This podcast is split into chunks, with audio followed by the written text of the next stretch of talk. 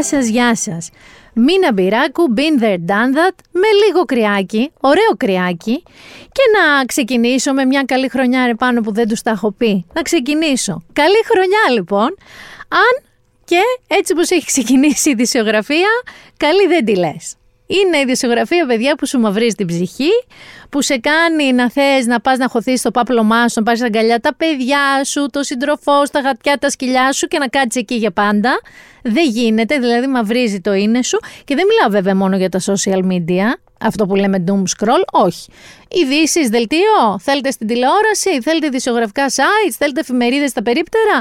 Ό,τι και να κοιτάξετε, είναι μία τέρμονη μαυρίλα. Την εβδομάδα που έλειπα, και εδώ θέλω να πω ότι θα λείπω και την επόμενη και χίλια συγγνώμη, αλλά έχω ένα εμπορικό ταξίδι. Την εβδομάδα όμως που έλειπα, που πήρα άδεια που λένε από τη σημαία, που πήγα στο Παρίσι, ε, θα σας τα πω πιο μετά γι' αυτά, γιατί πραγματικά πάνω πρέπει να φάγα όλο το βούτυρο που έχει ποτέ βγει στον πλανήτη αυτές τις μέρες. Συνέβησαν πράγματα εδώ. Τα χάζω να ξέρετε, όχι πολύ, αλλά ας πούμε αυτός ο μικρό ανασχηματισμούλης, μου χτύπησε ρε παιδί μου, γιατί ήταν ανασχηματισμός, άλλαξε ο Μανολιός και έβαλε τα ρούχα του αλλιώς. Κοινώ. Είχαμε επιστροφή Χρυσοχοίδη στο Υπουργείο Προστασίας του Πολίτη, πέμπτη δική του και τρίτη αλλαγή της νέας κυβέρνησης του Ιουνίου. Να θυμηθούμε ότι είχαμε τον κύριο Μητεράκη, που είχε πάει διακοπές, θυμάστε πώς είχε φύγει. Είχαμε τον κύριο Γιάννη Κονόμου, που εντάξει, ίσως επειδή του φύγαν 200 κράτε χούλιγκαν, δεν πήγε πολύ καλά αυτό και σου λένε ας φέρουμε πίσω αυτό που ξέρει και ξέρετε. Είχαμε επιστροφή του Άδωνη Γεωργιάδη στο Υπουργείο Υγείας. Είχαμε και επιστροφή της Δόμνας Μιχαηλίδου στο Εργασίας, αλλά αυτή τη φορά είναι υπουργός. Δεν είναι υφυπουργός. Ο Άδωνης Γεωργιάδης, μάλιστα, ξεκίνησε αδονίστικα, να ξέρεις, έτσι την πρώτη του στο Υπουργείο Υγείας. Τι έκανε, έσβησε τα χρέη, τα πρόστιμα των ηλικιωμένων ανεμβολίαστων, γιατί θυμάστε τότε που ήταν υποχρεωτικός ο εμβολιασμός, είχαν πει ότι στους ηλικιωμένους που δεν δέχονται να εμβολιαστούν θα πέφτει πέλεκης. Λεφτάκια. Κάποιοι τα πλήρωσαν. Τι λέει η κυβέρνηση σε αυτούς που τα πλήρωσαν, καλά να πάθετε με αυτή την απόφαση. Ο οποίος μάλιστα είπε ότι θέλει κάπως να θαυτεί το τσεκούρι του πολέμου μεταξύ εμβολιασμένων και ανεμβολίαστων. Μου φαίνεται πάνω σαν να είναι πριν 10 χρόνια με αυτή η ιστορία. Και πηγαίνοντας πάντα μπροστά να αποφασίσουμε ότι τα εμβόλια είναι φίλοι μας, γιατί αυτό είπε, και έλα εσύ και εξήγησέ το μου, πώς γίνεται να λες τον άλλο, λοιπόν, δεν θα πληρώσεις τίποτα που δεν είχες εμβολιαστεί, αλλά τώρα θα σε πείσω εγώ να εμβολιαστείς. Δεν ξέρω πώς γίνει αυτό. Λέει λοιπόν ότι όπως κάνουμε το εμβόλιο της γρήπης ετησίως, έτσι θα πρέπει να κάνουμε και το εμβόλιο του COVID, αν ανήκουμε έτσι ειδικά σε μια ευπαθή ομάδα, διότι δεν μετράμε πια δόσεις. Δεν είμαστε, ξέρω, στην 82η δόση, είναι ετήσιο εμβόλιο και έκανε και το δωράκι του, όπως σας είπα. Ο Γιάννης Οικονόμου, ο οποίος έφυγε από το προστασίας του πολίτη, δεν πήγε πουθενά. Βέβαια να ξέρεις, τον, έτσι τον στόλισαν επικαλό, δηλαδή είπαν ότι είναι καλός πολιτικός, χρήσιμος πολιτικός, τον είχαμε δει σαν εκπρόσωπο τύπου, κοινώ να σε κάψω Γιάννη μου να σε λείψω λάδι. Τίποτα δεν έγινε. Και ξεκινάει λοιπόν η νέα χρονιά. Και μαθαίνουμε από τον Πρωθυπουργό μας, τον Κυριάκο Μητσοτάκη, ότι να καταλάβουν όλοι και θα έλεγα ειδικά οι πολυεθνικές εταιρείες ότι η Ελλάδα δεν είναι μπανανία και ότι ο πληθωρισμός της απληστίας δεν μπορεί να είναι ανεκτός. Δεν είμαστε μπανανία. Το έχει ξαναπεί πάνω πολλές φορές ότι δεν είμαστε μπανανία. Εγώ λέω ότι είμαστε. Και αν δεν είμαστε τώρα με αυτά τα τέσσερα μέτρα που έφερε για την ακρίβεια στα σούπερ μάρκετ και γενικά στον καταναλωτή, ο οποίος έχει βογγίξει πραγματικά, γιατί δεν ήμασταν πέρσι έτσι, γιατί δεν βγάλαμε αυτά τα μέτρα πέρσι, πριν δύο μήνες που ήμασταν τελικά μπανανία, όπως αποδεικνύεται. Γιατί ρε παιδί μου, φωνάζει ο κόσμος τουλάχιστον ένα χρόνο τώρα ότι είναι όλα στο Θεό. Έχουν βγει ένα σκασμός ρεπορτάζ. Έχουμε βαρεθεί να ακούμε ότι η φέτα είναι πιο ακριβή στην Ελλάδα από τη Γαλλία, από την Ισπανία, από δεν ξέρω, το Τουρκμενιστάν. Είναι παντού πιο φτηνή από ότι είναι εδώ. Οι άνθρωποι φωνάζουν ότι ξέρετε τι, το ίδιο απορριπαντικό που παίρνουμε όλοι μας στη ζωή, πέρσι έκανε 9 ευρώ και φέτο έκανε 13. Το λένε οι άνθρωποι. Επομένως, τι τώρα ξαφνικά ξεγίναμε μπανανία; Γιατί ήμασταν μπανανία μέχρι τύπου προχτές, πριν τα ανακοινώσετε. Και επίσης, ας πούμε αυτό με το βρεφικό γάλα. Εμένα δεν με αφορά άμεσα γιατί δεν έχω παιδιά, αλλά φίλοι μου με παιδιά έχουν τρελαθεί. Δηλαδή, καλύτερα να εκπαιδεύσεις το βρέφο σου να τρώει μπελούγκα, χαβιάρι, παρά βρεφικό γάλα με έναν τρόπο. Έρχεται λοιπόν τώρα και σου λέει τέρμα αυτά. Όχι μπανανία.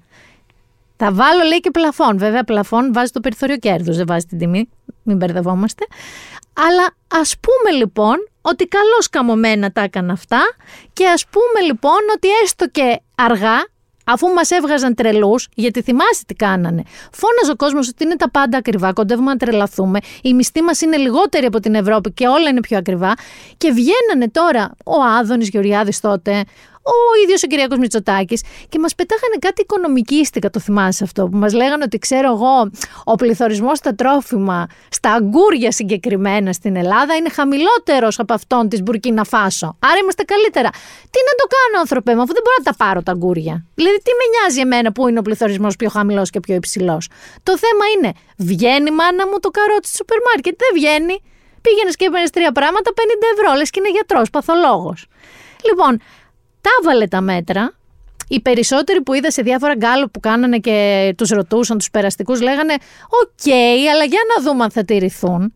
Γιατί ξέρετε, υπάρχει κίνδυνος να γίνει σαν τα μέτρα κατά του καπνίσματος τα οποία κάποτε, αν θυμάσαι, νομοθετήθηκαν, τηρήθηκαν αυστηρά και αυτή τη στιγμή είμαστε εποχές μπουζούκια κατσιφάρα. Δηλαδή που καπνίζαν όλοι και την ώρα που χορεύανε φάση.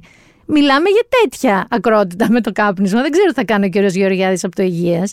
Και μια και λέω μπουζούκια πάνω. Καταρχάς έχουμε πάρα πολλά. Μιλάμε για εποχές Πασόκ πολλά. Τραγουδάνε ξανά όλοι. Όλοι. Ακόμα και μερικοί που δεν θυμόμουν ότι τραγουδάνε ακόμα ή ότι υπάρχουν ακόμα. Και εκεί που ξέρεις από αυτό όλο την πλήση εγκεφάλου που τρως στα stories, ειδικά τώρα στις γιορτές, που άνοιγε stories, μπουζούκια ένας, μπουζούκια άλλος. Και έλεγες, Ρε γαμότο, μήπως πάω κι εγώ μια φορά έτσι που έχω να πάω 20 χρόνια; Ξέρεις τι έμαθα; 2.000 ευρώ λέει τα πρώτα τραπέζια και τα δεύτερα. Και λέω και πόσους; Γιατί παλιά εγώ θυμάμαι στα δικά μου χρόνια ότι ήταν ένα μπουκάλι για τέσσερα. Δηλαδή σου βάζαν και περιορισμό ατόμων. Αν μου λέει δεν έχει περιορισμό ατόμων, εντάξει δεν μπορείς να πας 20 άτομα, γιατί δεν χωράς κιόλας, αλλά μπορείς να πεις σε φίλο σου: Παίρνα, έχω τραπέζι, δεν ξέρω στη βανδί, στη βύση και στο ρέμο. Επειδή τι 2.000, είμαστε στα καλά μας. Μήπως και εκεί παίζει ένας πληθωρισμός Μπουρκίνα Φάσο περίεργος. Δεν τα ήξερα εγώ αυτά. Σιγά μην πάω, δεν ξέρω αν θα πάω. Θα δω. Μπορεί και να πάω. Θα βρω έναν τρόπο. Θα βρω 20 φίλους μου. Δεν έχω 20 φίλους, να ξέρεις. Καλούς. Να τους πάω στα μπουζούκια να το δεχτούν. Θέλω να πω και στον κύριο Μητσοτάκη, όχι να κάνει ρε παιδί μου κάτι με τα μπουζούκια, αν και να σου πω και κάτι. Αν σκεφτείς αυτό που λένε ότι ό,τι έχω ζήσει το έχει τραγουδήσει Βύση είναι και αυτό κοινωνικό αγαθό. Μπορεί να μην είναι πρώτης ανάγκης, αλλά το να ξεδώσει είναι και αυτό κοινωνικό αγαθό. Κύριε Μητσοτάκη, μήπως κάνετε και τίποτα για τα μπουζούκια; Σίγουρα όμως θα ήθελα να κάνετε κάτι για τις προμήθειες των τραπεζών. Εκτός από τα πρόστιμα που δίνετε. Γιατί ειλικρινά πλέον αισθάνομαι ότι πάω, κοιτάω το ATM και το ATM μονολογεί ότι καλό στα παιδιά, καλό στα ναυτάκια τα ζουμπουρλούδικα. Πάτησε στο πλήκτρο, η μονάδα έπεσε. Πραγματικά πλέον είναι. Θα σου πάρω 3 ευρώ. Στο λέει. Δώσ' μου 3 ευρώ. Το κοιτάς και πληρώνεις 3 ευρώ. Κάνεις, δεν κάνεις συναλλαγή. Να κάνουμε και κάτι εκεί. Γενικά, λίγο να συμμαζέψουμε την κατάσταση. Γιατί, οκ, είμαστε καταναλωτικά όντα, αλλά άμα θέλετε να κινηθεί πραγματικά η αγορά, η αγορά κάπως πρέπει να προσαρμοστεί στους μισθούς. Σε ένα βαθμό. Στο βαθμό που γίνεται. Και πάμε τώρα στην ειδησιογραφία που σας έλεγα. Το οποίο πραγματικά είναι μια καυτή ανάσα δράκου, μια μαύρη πύλη της κόλασης. Μόνο την εβδομάδα που διανύουμε, παιδιά, μόνο αυτή, όχι την εβδομάδα που έλειπα, είχαμε τη γυναικοκτονία αυτής της γυναίκας 41 ετών στη Θεσσαλονίκη, την οποία τη σκότωσε ο σύντροφός της έγκυουσα, έτσι, με το φίλο του, την έβαλαν σε ένα μπαούλο και την παράτησαν κάπου στη μέση του πουθενά. Ο άνθρωπος αυτός ο οποίος είδαμε μετά στα social το ότι είχε πάνω σημαίες να ανεμίζουν, Χριστούς Παναγίες, όχι στο χάραγμα, ε, Σπαρτιάτες, ε, να πέσουν ένα πάλμ για τους μετανάστες, όλο αυτό το προφίλ. Και ο οποίος επίσης μάντεψε. Έβγαινε βέβαια στα κανάλια και ήταν απελπισμένος που η Γεωργία είχε χαθεί. Και όπως μάθαμε μετέπειτα, γιατί ρε παιδί μου, κοίτα να δεις, ε, η κακιά η στιγμή έχει κατηγορηθεί, είναι κατηγορούμενος για ξυλοδαρμό και βιασμό της αδερφής του, ξυλοδαρμό των πρώην συντρόφων του και της πρώην γυναίκας του και κοίτα να δεις αυτό το παιδί τι έκανε τελικά, ε. Σοκ, κανείς δεν το περίμενε, πέσαν όλοι από τα σύννεφα. Έλα, παιδιά, τώρα κοροϊδευόμαστε. Ο άνθρωπος αυτός έχει κατηγορηθεί για πάρα πολύ σοβαρά εγκλήματα και μπαινό βγαίνει με αναστολή. Μετά είχαμε δραματικά περιστατικά με παιδιά. Δηλαδή είχαμε αυτή τη μητέρα η οποία με πολύ σοβαρά λέει ψυχολογικά προβλήματα, μεγάλωνε δύο κόρες και ένα βρέφος έξι μηνών και χτύπησε το βρέφος έξι μηνών και το βρέφος πέθανε. Καμία πρόνοια πουθενά. Ένα τετράχρονο αγοράκι είναι διασωληνωμένο στο νοσοκομείο γιατί το ξυλοκόπησε ο πατριός του. Για τρίτη φορά η αστυνομία έχει ειδοποιηθεί τις άλλες δύο φορές. Καμία πρόνοια. Ποτέ πουθενά. Είχαμε περιστατικά τρομερά βίας ανηλίκων. Τα παιδιά 14-15 αυτά στην Αγία Παρασκευή που σπάσανε στο ξύλο έναν συμμαθητή τους, το βιντεοσκόπησαν, τον απειλούσαν, απειλούσαν τους γονείς τους, λέγανε ότι έχουν όπλα και 50 γνωστούς. Οι άλλοι σαχαρνές τα ίδια. Μιλάμε ότι είμαστε σε μια κατάσταση τελείως ε, εκτός. Είχαμε περίπτωση αυτοδικίας από έναν πατέρα που έμαθε ότι ο κουνιάδος του βίαζε την κόρη του από μικρή και πήγε και τον καθάρισε. Ξεκίνησε και το δικαστήριο και κλεισμένων των θυρών του Μίχου, ιστορία με τον Κολονό και τη 12χρονη, 26 κατηγορούμενοι. Και Ζητήθηκε και κατεπίγουσα να σας πω και αυτό, μια και λέμε την δισογραφία αυτή, την ευίωνη για να καταλάβετε πόσο δεν αντέχετε. Ζήτησαν και με κατεπίγουσα εισαγγελική εντολή ε, έρευνες στην περίπτωση του Όλιβερ, που πήγαιναν να το κάνουν και αυτό βαβά στην Αράχοβα. Ότι η αστυνομία δεν έγινε κάτι. Βγήκε ένας πραγματογνώμονας, είπε ότι του την πέσαν άλλα σκυλιά και έκανε και δηλώσεις στα κανάλια, συνεντεύξεις, ενώ απαγορεύεται. Αυτά είναι ακόμα έγγραφα δικαστικά. Δεν έχει βγει απόφαση κάτι. Οπότε ζητήθηκε κατεπίγουσα εισαγγελική έρευνα και είμαστε σε αυτή την κατάσταση. Και μέσα σε όλο αυτό το ζόφο που σας περιγράφω, που είναι ενδεικτικό της κοινωνίας μας και πιο ενδεικτικό παιδιά της κοινωνίας μας είναι να διαβάζετε ή να μην διαβάζετε για το δικό σας καλό, αλλά να διαβάζετε για να καταλαβαίνετε που ζούμε τα σχόλια. Τα σχόλια κάτω από αυτά τα περιστατικά τι λέει ο κόσμος. Αυτό το τι λέει ο κόσμος πάνω με στοιχιώνει πιο πολύ και από τα ίδια τα περιστατικά. Διότι δεν μπορώ να δεχτώ την παράνοια που διαβάζω. Και μια και λόγια παράνοια, πάμε σε ένα πράγμα, στον ελέφαντα στο δωμάτιο, το οποίο έχει προκαλέσει και τη μεγαλύτερη, κατά τη γνώμη μου αυτή τη στιγμή, παράνοια στο τι λέμε και πώς εκφραζόμαστε. Και μιλάω βέβαια για το γάμο των ομόφυλων ζευγαριών και την τεκνοθεσία, το οποίο συζητιέται πολύ περισσότερο καιρό από ό,τι έπρεπε. Αν το νομοσχέδιο να κατατεθεί το Φεβρουάριο. Πολύ νωρίς ξεκίνησε αυτό το πανηγύρι, δεν γίνεται έτσι. Και πριν περάσουμε στο διατάφτα όμως, πριν σοβαρέψουμε πάρα πολύ, θέλω λίγο να ακούσουμε πάνω μου τη γνώμη μερικών ας πούμε ειδικών επί του θέματος. Όπως ο Νίκος Οικονομόπουλος. Θέλω να σε ρωτήσω κάτι, επειδή μιλάμε τόση ώρα για τα παιδιά. Επεξεργάζεται η κυβέρνηση η τεκνοθεσία, δηλαδή η απόκτηση παιδιών από ανθρώπους του ίδιου φύλου. Ποια είναι η γνώμη σου γι' αυτό; Εγώ δεν συμφωνώ. Δεν συμφωνείς. Αλλά αυτή είναι η άποψή μου, έτσι. Είναι ένα κομμάτι το οποίο εγώ προσωπικά δεν το δέχομαι. Θες, ε, έχει να κάνει με το θέμα της πίστης, θες να κάνει, είναι θέμα ας πούμε ε, δικό μου. Πιστεύω πως ε, ένα παιδί χρειάζεται τη μαμά και τον μπαμπά. Αυτό έχει ορίσει η φύση μας. Τώρα από εκεί και έπειτα, τους νόμους στα χαρτιά τους βάζουν οι άνθρωποι. Οπότε ας πάρει το κρίμα στο λαιμό του οποιοδήποτε. Ο νομοθέτης. Μου το στείλατε και αρκετοί αν είδα τι είπε ο Νίκος Οικονομόπουλος. Και είδα και άκουσα τι είπε. Να πω εδώ ότι ο Νίκος Οικονομόπουλος είναι πολύ γνωστό, δεν το έχει κρύψει ποτέ, ότι έχει πολύ στενή σχέση με τη θρησκεία. Μάλιστα στην ίδια συνέντευξη που πήραμε αυτό το απόσπασμα, είπε ότι μιλάει τρει-τέσσερι φορές την εβδομάδα με τον ε, πνευματικό του. Ότι έχει πνευματικό και τον συμβουλεύεται για τα πάντα. Αυτό που θέλω εγώ να σας πω εδώ είναι ότι αυτή η θεωρία του το κρίμα στο λαιμό όποιου ψηφίσει τέτοιο πράγμα, γιατί αντίκειται σε όσα πιστεύει η Εκκλησία, είναι η άποψη πολλών ανθρώπων που πιστεύουν πολύ και έχουν σχέση με τη θρησκεία. Και δεν εννοώ παιδιά τη γιαγιά σας προφανώς, εννοώ συνομήλικους με μένα, με εσάς, αν είστε μικρότεροι είτε μεγαλύτεροι. Και για παράδειγμα, ένας που το διεκδικεί ότι πιστεύει πάρα πολύ, όπως ο Δημήτρης Νατσιός της Νίκης, κάλεσε σε δημοψήφισμα για το γάμο των ομοφύλων ζευγαριών. Γιατί έτσι γίνονται τα πράγματα. Δεν θα τα βάλω με την πίστη κάποιου, ούτε θα πω γιατί πιστεύει. Απλά, όσο πιστοί και να είστε, δεν μπορεί να ταυτίζεστε με απόψεις όπως ενός παπά που είδα στο Twitter, ο οποίος καλούσε σε ένοπλη εξέγερση εναντίον των κίνεδων ή, ή ενός κάπως πιο μαζεμένου μεν, αλλά πολύ απόλυτο όπω θα ακούσετε δε, του Μητροπολίτη Μεσσηνίας, του Χρυσοστόμου, ο οποίος είπε στο Open τα εξής. Αν εγώ επιλέξω να κάνω ένα γάμο με έναν ομόφυλο, αν μου το επιτρέψει η πολιτεία, Θα είμαι δεκτός από την Εκκλησία, που Όχι. εγώ είμαι χριστιανός Ορθόδοξος. Όχι. Γιατί, Δεν θα είμαι. Μα αφού είμαι χριστιανός. Και επειδή είστε χριστιανός, τι σημαίνει; Και έγκυο καθαρότητος και πίστεως είναι αυτό. Μα η Είναι Εκκλησία δεν τους δυνατόν δέχεται αυτό που όλους. λέτε; Συγγνώμη. Η Εκκλησία τους δέχεται όλους. Δεν θα... Επειδή εγώ είμαι, λέω ότι είμαι Έλληνας, μπορώ να προδώσω την πατρίδα μου. Μα είναι Αυτά που προδοσία. Δεν θα Και αγαπάω βέβαια την είναι προδοσία. Εκκλησία. Αν Και επιλέξω βέβαια είναι προδοσία. ως Είναι προδοσία αυτά το που λέτε. εκλαμβάνετε και δεν θα Μάλιστα. δεχτείτε με την ίδια Όχι, έννοια. δεν θα δεχτούμε. Μάλιστα. Σεβασμιότατε, να βάλουμε τα αναγνωρίσει πράγματα η στη δική Εκκλησία. σας λογική. Ακούστε. Ένα λεπτό, η Εκκλησία δεν σεβασμιότατε. πρόκειται να αναγνωρίσει κανένα γάμο ομόφυλων. Είναι δεδομένο. Το καταλάβαμε αυτό. Όπως γνωστό αυτό. δεν ανεγνώρισε και καμία μορφή συμβίωσης έξω από το γάμο. Μάλιστα. Ναι, Τώρα, αλλά σεβασμιότατε- λέει ο. Τελείωσε. Μισό λεπτό. Ρε, Η Παναγιώτη. εγκύκλειος λέει μέσα ότι ο σεξουαλικός προσανατολισμό. Το διαστέλω λίγο εγώ, δεν το λέει έτσι ακριβώς, το παραφράζω. Είναι αποδεκτός για τον καθένα. Δεν έχω πρόβλημα εγώ αν κάποιος Και εγώ το λέω αυτό. Το τον λέτε καθένα αυτό. σέβομαι για την επιλογή που Συγγνώμη, κάνει. γιατί η δεν, Εκκλη- το- δεν η- τον κρίνω. η Εκκλησία δεν εγώ έχει λέω ομο- τι λέει η Εκκλησία. Η Εκκλησία δεν Και έχει ομοφυλόφιλου η τάξης της. Συνόδου λέει τι λέει η Εκκλησία. Σεβασμιότατη η Τελείωσε. Εκκλησία δεν έχει ομοφυλόφιλους τάξης της. Όχι. Όχι. Όχι. Αν έχετε να τους δείξετε. Είστε Έτσι και σίγουροι. εγώ λέω.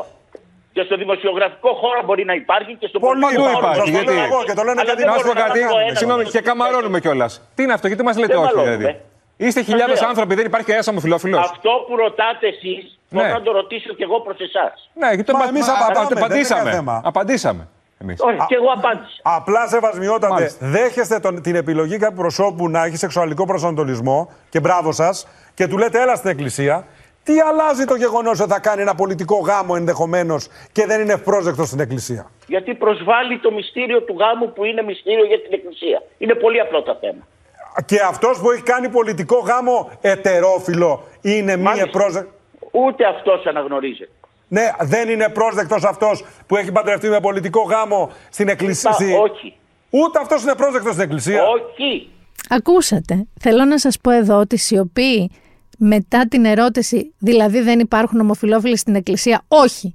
Αν υπάρχουν να μου τους δείξετε, δεν είναι δική μας, δεν το κόψαμε εμείς πάνω, έπεσε σιωπή κανονικά μέσα στο στούντιο. Και όπως ακούσατε και εσείς οι ετερόφιλοι που έχετε κάνει πολιτικό γάμο και εσείς εκτός εκκλησίας είστε. Δεν σας αγαπάει η εκκλησία.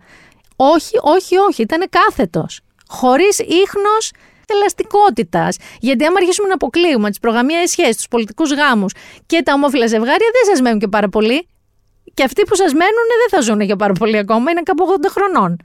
Λοιπόν, θέλω εδώ να σας πω ότι υπάρχει και η αντίπερα όχθη, δεν είναι όλοι οι κληρικοί έτσι. Υπάρχει για παράδειγμα ο Αρχιεπίσκοπος Κρήτης ο Ευγένιος, ο οποίος είπε για τα ομόφυλα ζευγάρια ότι είναι αδέρφια μας και εμείς οι πνευματικοί δεν είμαστε άγγελοι. Και ότι με τα ομόφυλα πρόσωπα δεν έχουμε κανένα προβληματισμό στην ανοιχτή μας αγκαλιά προς αυτά. Είναι αδέρφια μας, είναι άνθρωποι που έχουν ένα προσανατολισμό, που εγώ δεν είμαι άξιος να κρίνω κανέναν από αυτούς, γιατί ο Χριστός μου είπε μην κρίνεις ή να μην κρυθείς. Που, οκ, δεν θα εγκρίνει ποτέ το γάμο τους, αλλά δεν είναι μαινόμενος. Δεν είναι ότι τους αποκλείει από τα πάντα. Και εδώ θέλω λίγο μια και λέω για την Εκκλησία, να σταθούμε σε κάτι άλλο. Λοιπόν, να σας θυμίσω κάτι για τον πολιτικό γάμο. Ο πολιτικός γάμος ψηφίστηκε το 1982 ο Αντρέας ο Παπανδρέου στην Ελλάδα 200 χρόνια μετά τη Γαλλία. Στη Γαλλία υπήρχε ήδη 200 χρόνια και μαντέψτε, ήταν η Εκκλησία έξαλλη. Έλεγε ότι είναι πράξη του σατανά. Και μαντέψτε, η Νέα Δημοκρατία το είχε καταψηφίσει αυτό το νομοσχέδιο. Να μην έχουμε πολιτικό γάμο. Το ίδιο έγινε το 86 με τις αμβλώσεις, οι οποίες νομιμοποιήθηκαν. Μαντέψτε, η Νέα Δημοκρατία είχε ψηφίσει εναντίον αυτού του νομοσχεδίου. Είχαν βγει όλοι στους δρόμους. Η Εκκλησία μάλιστα τότε έλεγε ότι είναι απέσιος φωνιάς όποια γυναίκα τολμήσει να κάνει άμβλωση. Αυτές τις πληροφορίες θέλω να σας πω ότι τις πήρα από ένα εξαιρετικό κείμενο του Γιάννη Πανταζόπουλου στη Lifo με τίτλο «Κανένας Σαμαράς, Βορύδης ή Πλεύρης δεν μπορεί να σταθεί εμπόδιο στην ισότητα χωρίς αποκλεισμούς. Και διέκρινε ότι και ο Κυριάκος Μητσοτάκης στη συνέντευξη που έδωσε την Τετάρτη το βράδυ και θα πάμε αργότερα σε αυτή, μίλησε για αυτά τα πράγματα, το παραδέχτηκε ότι το Πασόκ και η κεντροαριστερά πάντα έφερνε την πρόοδο, ενώ η Νέα Δημοκρατία τότε πατούσε τα πόδια της κάτω. Το ίδιο έγινε και το 2019, πιο πρόσφατα, με τα αποτεφρωτήρια που ξαφνικά έχεις την επιλογή, αν θες να πεις ότι εγώ θέλω να με κάψετε να με πεθάνω ή θέλω να με θάψετε. Αλλά έχεις την επιλογή. Μαντέψτε, η Εκκλησία ούτε αυτό το δέχεται. Μαντέψτε, πολλοί οπαδοί της Εκκλησίας βγήκαν στους δρόμους, ότι και αυτό είναι έργο του Σατανά, φυσικά. Όλα είναι έργα του Σατανά. Θέλω λοιπόν να σας πω να σκεφτείτε καλά τι έχει γίνει με όλες αυτές τις έξαλλε αντιδράσεις. Έγινε κάτι; Δηλαδή, θυμάται κανείς αυτού που τα καταψήφισαν; Θυμάται κανείς αυτές τις εντάσεις; Όχι. Παντρευόμαστε με πολιτικούς γάμους. Φουλ. Και θέλω να σας πω ότι από το 8-9 και μετά που έχουμε και την οικονομική κρίση, η πολιτική γάμη μπορεί να είναι και κατά τη περισσότερη από τους θρησκευτικούς. Γιατί είναι και πολύ πιο οικονομική, μην τρελαθούμε τώρα τελείως. Οι γυναίκες έχουν πρόσβαση σε κανονικές κλινικές, κανονικούς γιατρούς για να μπορέσουν να κάνουν άμβλωση. Ο καθένας μας μπορεί να αποφασίσει αν θέλει να ταφεί ή να καεί ή να αποτεφρωθεί μετά θάνατον. Θέλω να πω ότι οι κοινωνίες έχουν μεγάλη παράδοση στο να αντιδρούν σε πρόοδο, σε κάτι που αλλάζει την καθεστική ατάξη, σε κάτι που αλλάζει το σύστημα που έχουμε μάθει. Και θα σας πω και πιο παλιά. Το ξέρεις ότι υπήρχαν πάρα πολύ έντονες αντιδράσεις για το τηλέφωνο όταν εφευρέθηκε. Βέβαια, γιατί οι γυναίκες, λέει, με αυτόν τον τρόπο, θα είχαν τη δυνατότητα να μιλάνε απευθείας με τους άντρες, χωρίς να τους δίνεται η άδεια. Και μια και λέω γυναίκες. Θέλετε να θυμηθούμε τι έγινε όταν δόθηκε δικαίωμα ψήφου στις γυναίκες; Κορίτσια. Χαμός. Από πού και ως πού αυτά τα κατώτερα όντα θα μπορούν να ψηφίζουν; Θέλετε να θυμηθούμε τι έλεγε η κοινή γνώμη στην Αμερική όταν καταργήθηκε η δουλεία; Από πού και ως πού; Ποιοι θα δουλεύουν τις φοιτίες αν όχι μαύροι σκλάβοι; Θέλω να πάτε πίσω στην ιστορία και να θυμηθείτε ότι κάθε τι που έφερνε αλλαγή στο βόλεμα, σε αυτό που έχουμε μάθει το σύστημα, είχε τρελές αντιδράσεις από την κοινή γνώμη. Και θέλω να σας ρωτήσω, αν όλες αυτές τις φορές είχαμε ακούσει την κοινή γνώμη, ο νομοθέτης, που είναι η δουλειά του, που είναι δηλαδή ο βουλευτής, που είναι ο άνθρωπος που νομοθετεί, είχε ακούσει την κοινή γνώμη. Πού θα ήμασταν επάνω, θα ήμασταν στα 50s, στα 30s, το 1890, πού θα ήμασταν; Θα ήμασταν πολύ πίσω. Πάμε να δούμε άλλον έναν επαΐοντα μετά από αυτή τη μεγάλη παρένθεση. Τον Νίνο. Ο Νίνο δεν το είπε έτσι ηχητικά για να σας το βάλω, γιατί είναι στο threads πάνω. Είναι σε αυτό που έλεγα εγώ χωματερή. Συνεχίζω να πιστεύω ότι είναι χωματερή το threads. Είναι λοιπόν ο Νίνο εκεί και έγραψε ένα θα το πω κωδικοποιημένο μήνυμα όπου έλεγε «Από σήμερα είμαι καλοριφέρ, 65 ετών. Θα παντρευτώ μια μπανιέρα και θα υιοθετήσω ένα αρσενικό κλειδί μαζί της. Τι, δεν γίνεται; 2024 έχουμε. Πού είναι το παράξενο; Όλοι το εξέλαβαν αυτό σαν ένα σχόλιο πάνω στο γάμο των ομόφυλων ζευγαριών και την τεκνοθεσία. Έπεσε να τον φάνε και ο Νίνο επανήλθε για να το διορθώσει λέγοντας, πάλι στο Threads. Για να τελειώνουμε με αυτό το αστείο. Το παράδειγμα με την πανιέρα και το καλοριφέρ ήταν το γνωστό ότι δηλώσεις είσαι. Το έχει γράψει το ότι χωρίς κόμμα. Και εγώ είμαι γκράμμαρ νάτζι, θέλω να το ξέρετε. Ό,τι θέλεις, κάνε. Ούτε εδώ έχει βάλει κόμμα. Είμαι αυτό και θα κάνω και αυτό. Επίσης, δεν εξαρτάται από μένα τι θα γίνει. Γελάκι, ηρεμήστε. Αυτό είναι μια αλήθεια. Δεν εξαρτάται από κανέναν μας τι θα γίνει, κύριε Νατσιέ, όσα δημοψηφίσματα και να κάνετε. Ομοφοβικός δεν είμαι σε καμία περίπτωση. Είμαι κατά της βίας, κατά των ναρκωτικών, κατά του μίσους. Είμαι υπέρ της αγάπης, υπέρ της ελευθερίας. Τίποτα πλέον δεν είναι παράξενο στις μέρες μας. Μη γίνει παράξενο όμως το φυσιολογικό. Πάμε και σε αυτό το επιχείρημα τώρα. Καταρχάς, κατά την ταπεινή μου γνώμη, είναι λάθος η όρη. Τι είναι παράξενο και τι είναι φυσιολογικό. Αλλά για τη χάρη της συζήτησης θα δεχτώ λοιπόν ότι στο μυαλό εσένα αγαπητέ μου ακροατή είναι φυσιολογική η πυρηνική που λέμε οικογένεια μαμάς μπαμπάς και είναι παράξενη εντός πολλών εισαγωγικών οικογένεια δύο μπαμπάδες ή δύο μαμάδες. Εγώ θέλω να σε ρωτήσω κάτι. Εσένα στην πραγματικότητα τι σε αγχώνει; Δηλαδή, αν επιτραπούν οι γάμοι των ομόφυλων ζευγαριών, τι σε αγχώνει εσένα, δηλαδή φοβάσαι μήπως σε παντρέψουμε το στανιό με κάποιον ομοφιλόφιλο ενώ δεν είσαι; Γιατί αυτά συνέβαιναν στους ετεροφιλόφιλους παλιά. Τις γυναίκες τις ανάγκαζαν να παντρευτούν όποιον γουστάρανε για τα πρικιά και συνοικέσια.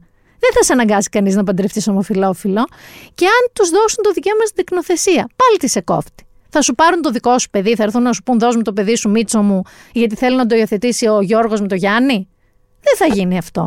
Άρα από πού κι ως πού σε κόφτει εσένα τόσο πολύ; Και αν έχεις παιδιά, κοίτα μη σου βγουν μπουμπούκια, σαν αυτά που λέγαμε στην Αγία Παρασκευή και στις Αχαρνές.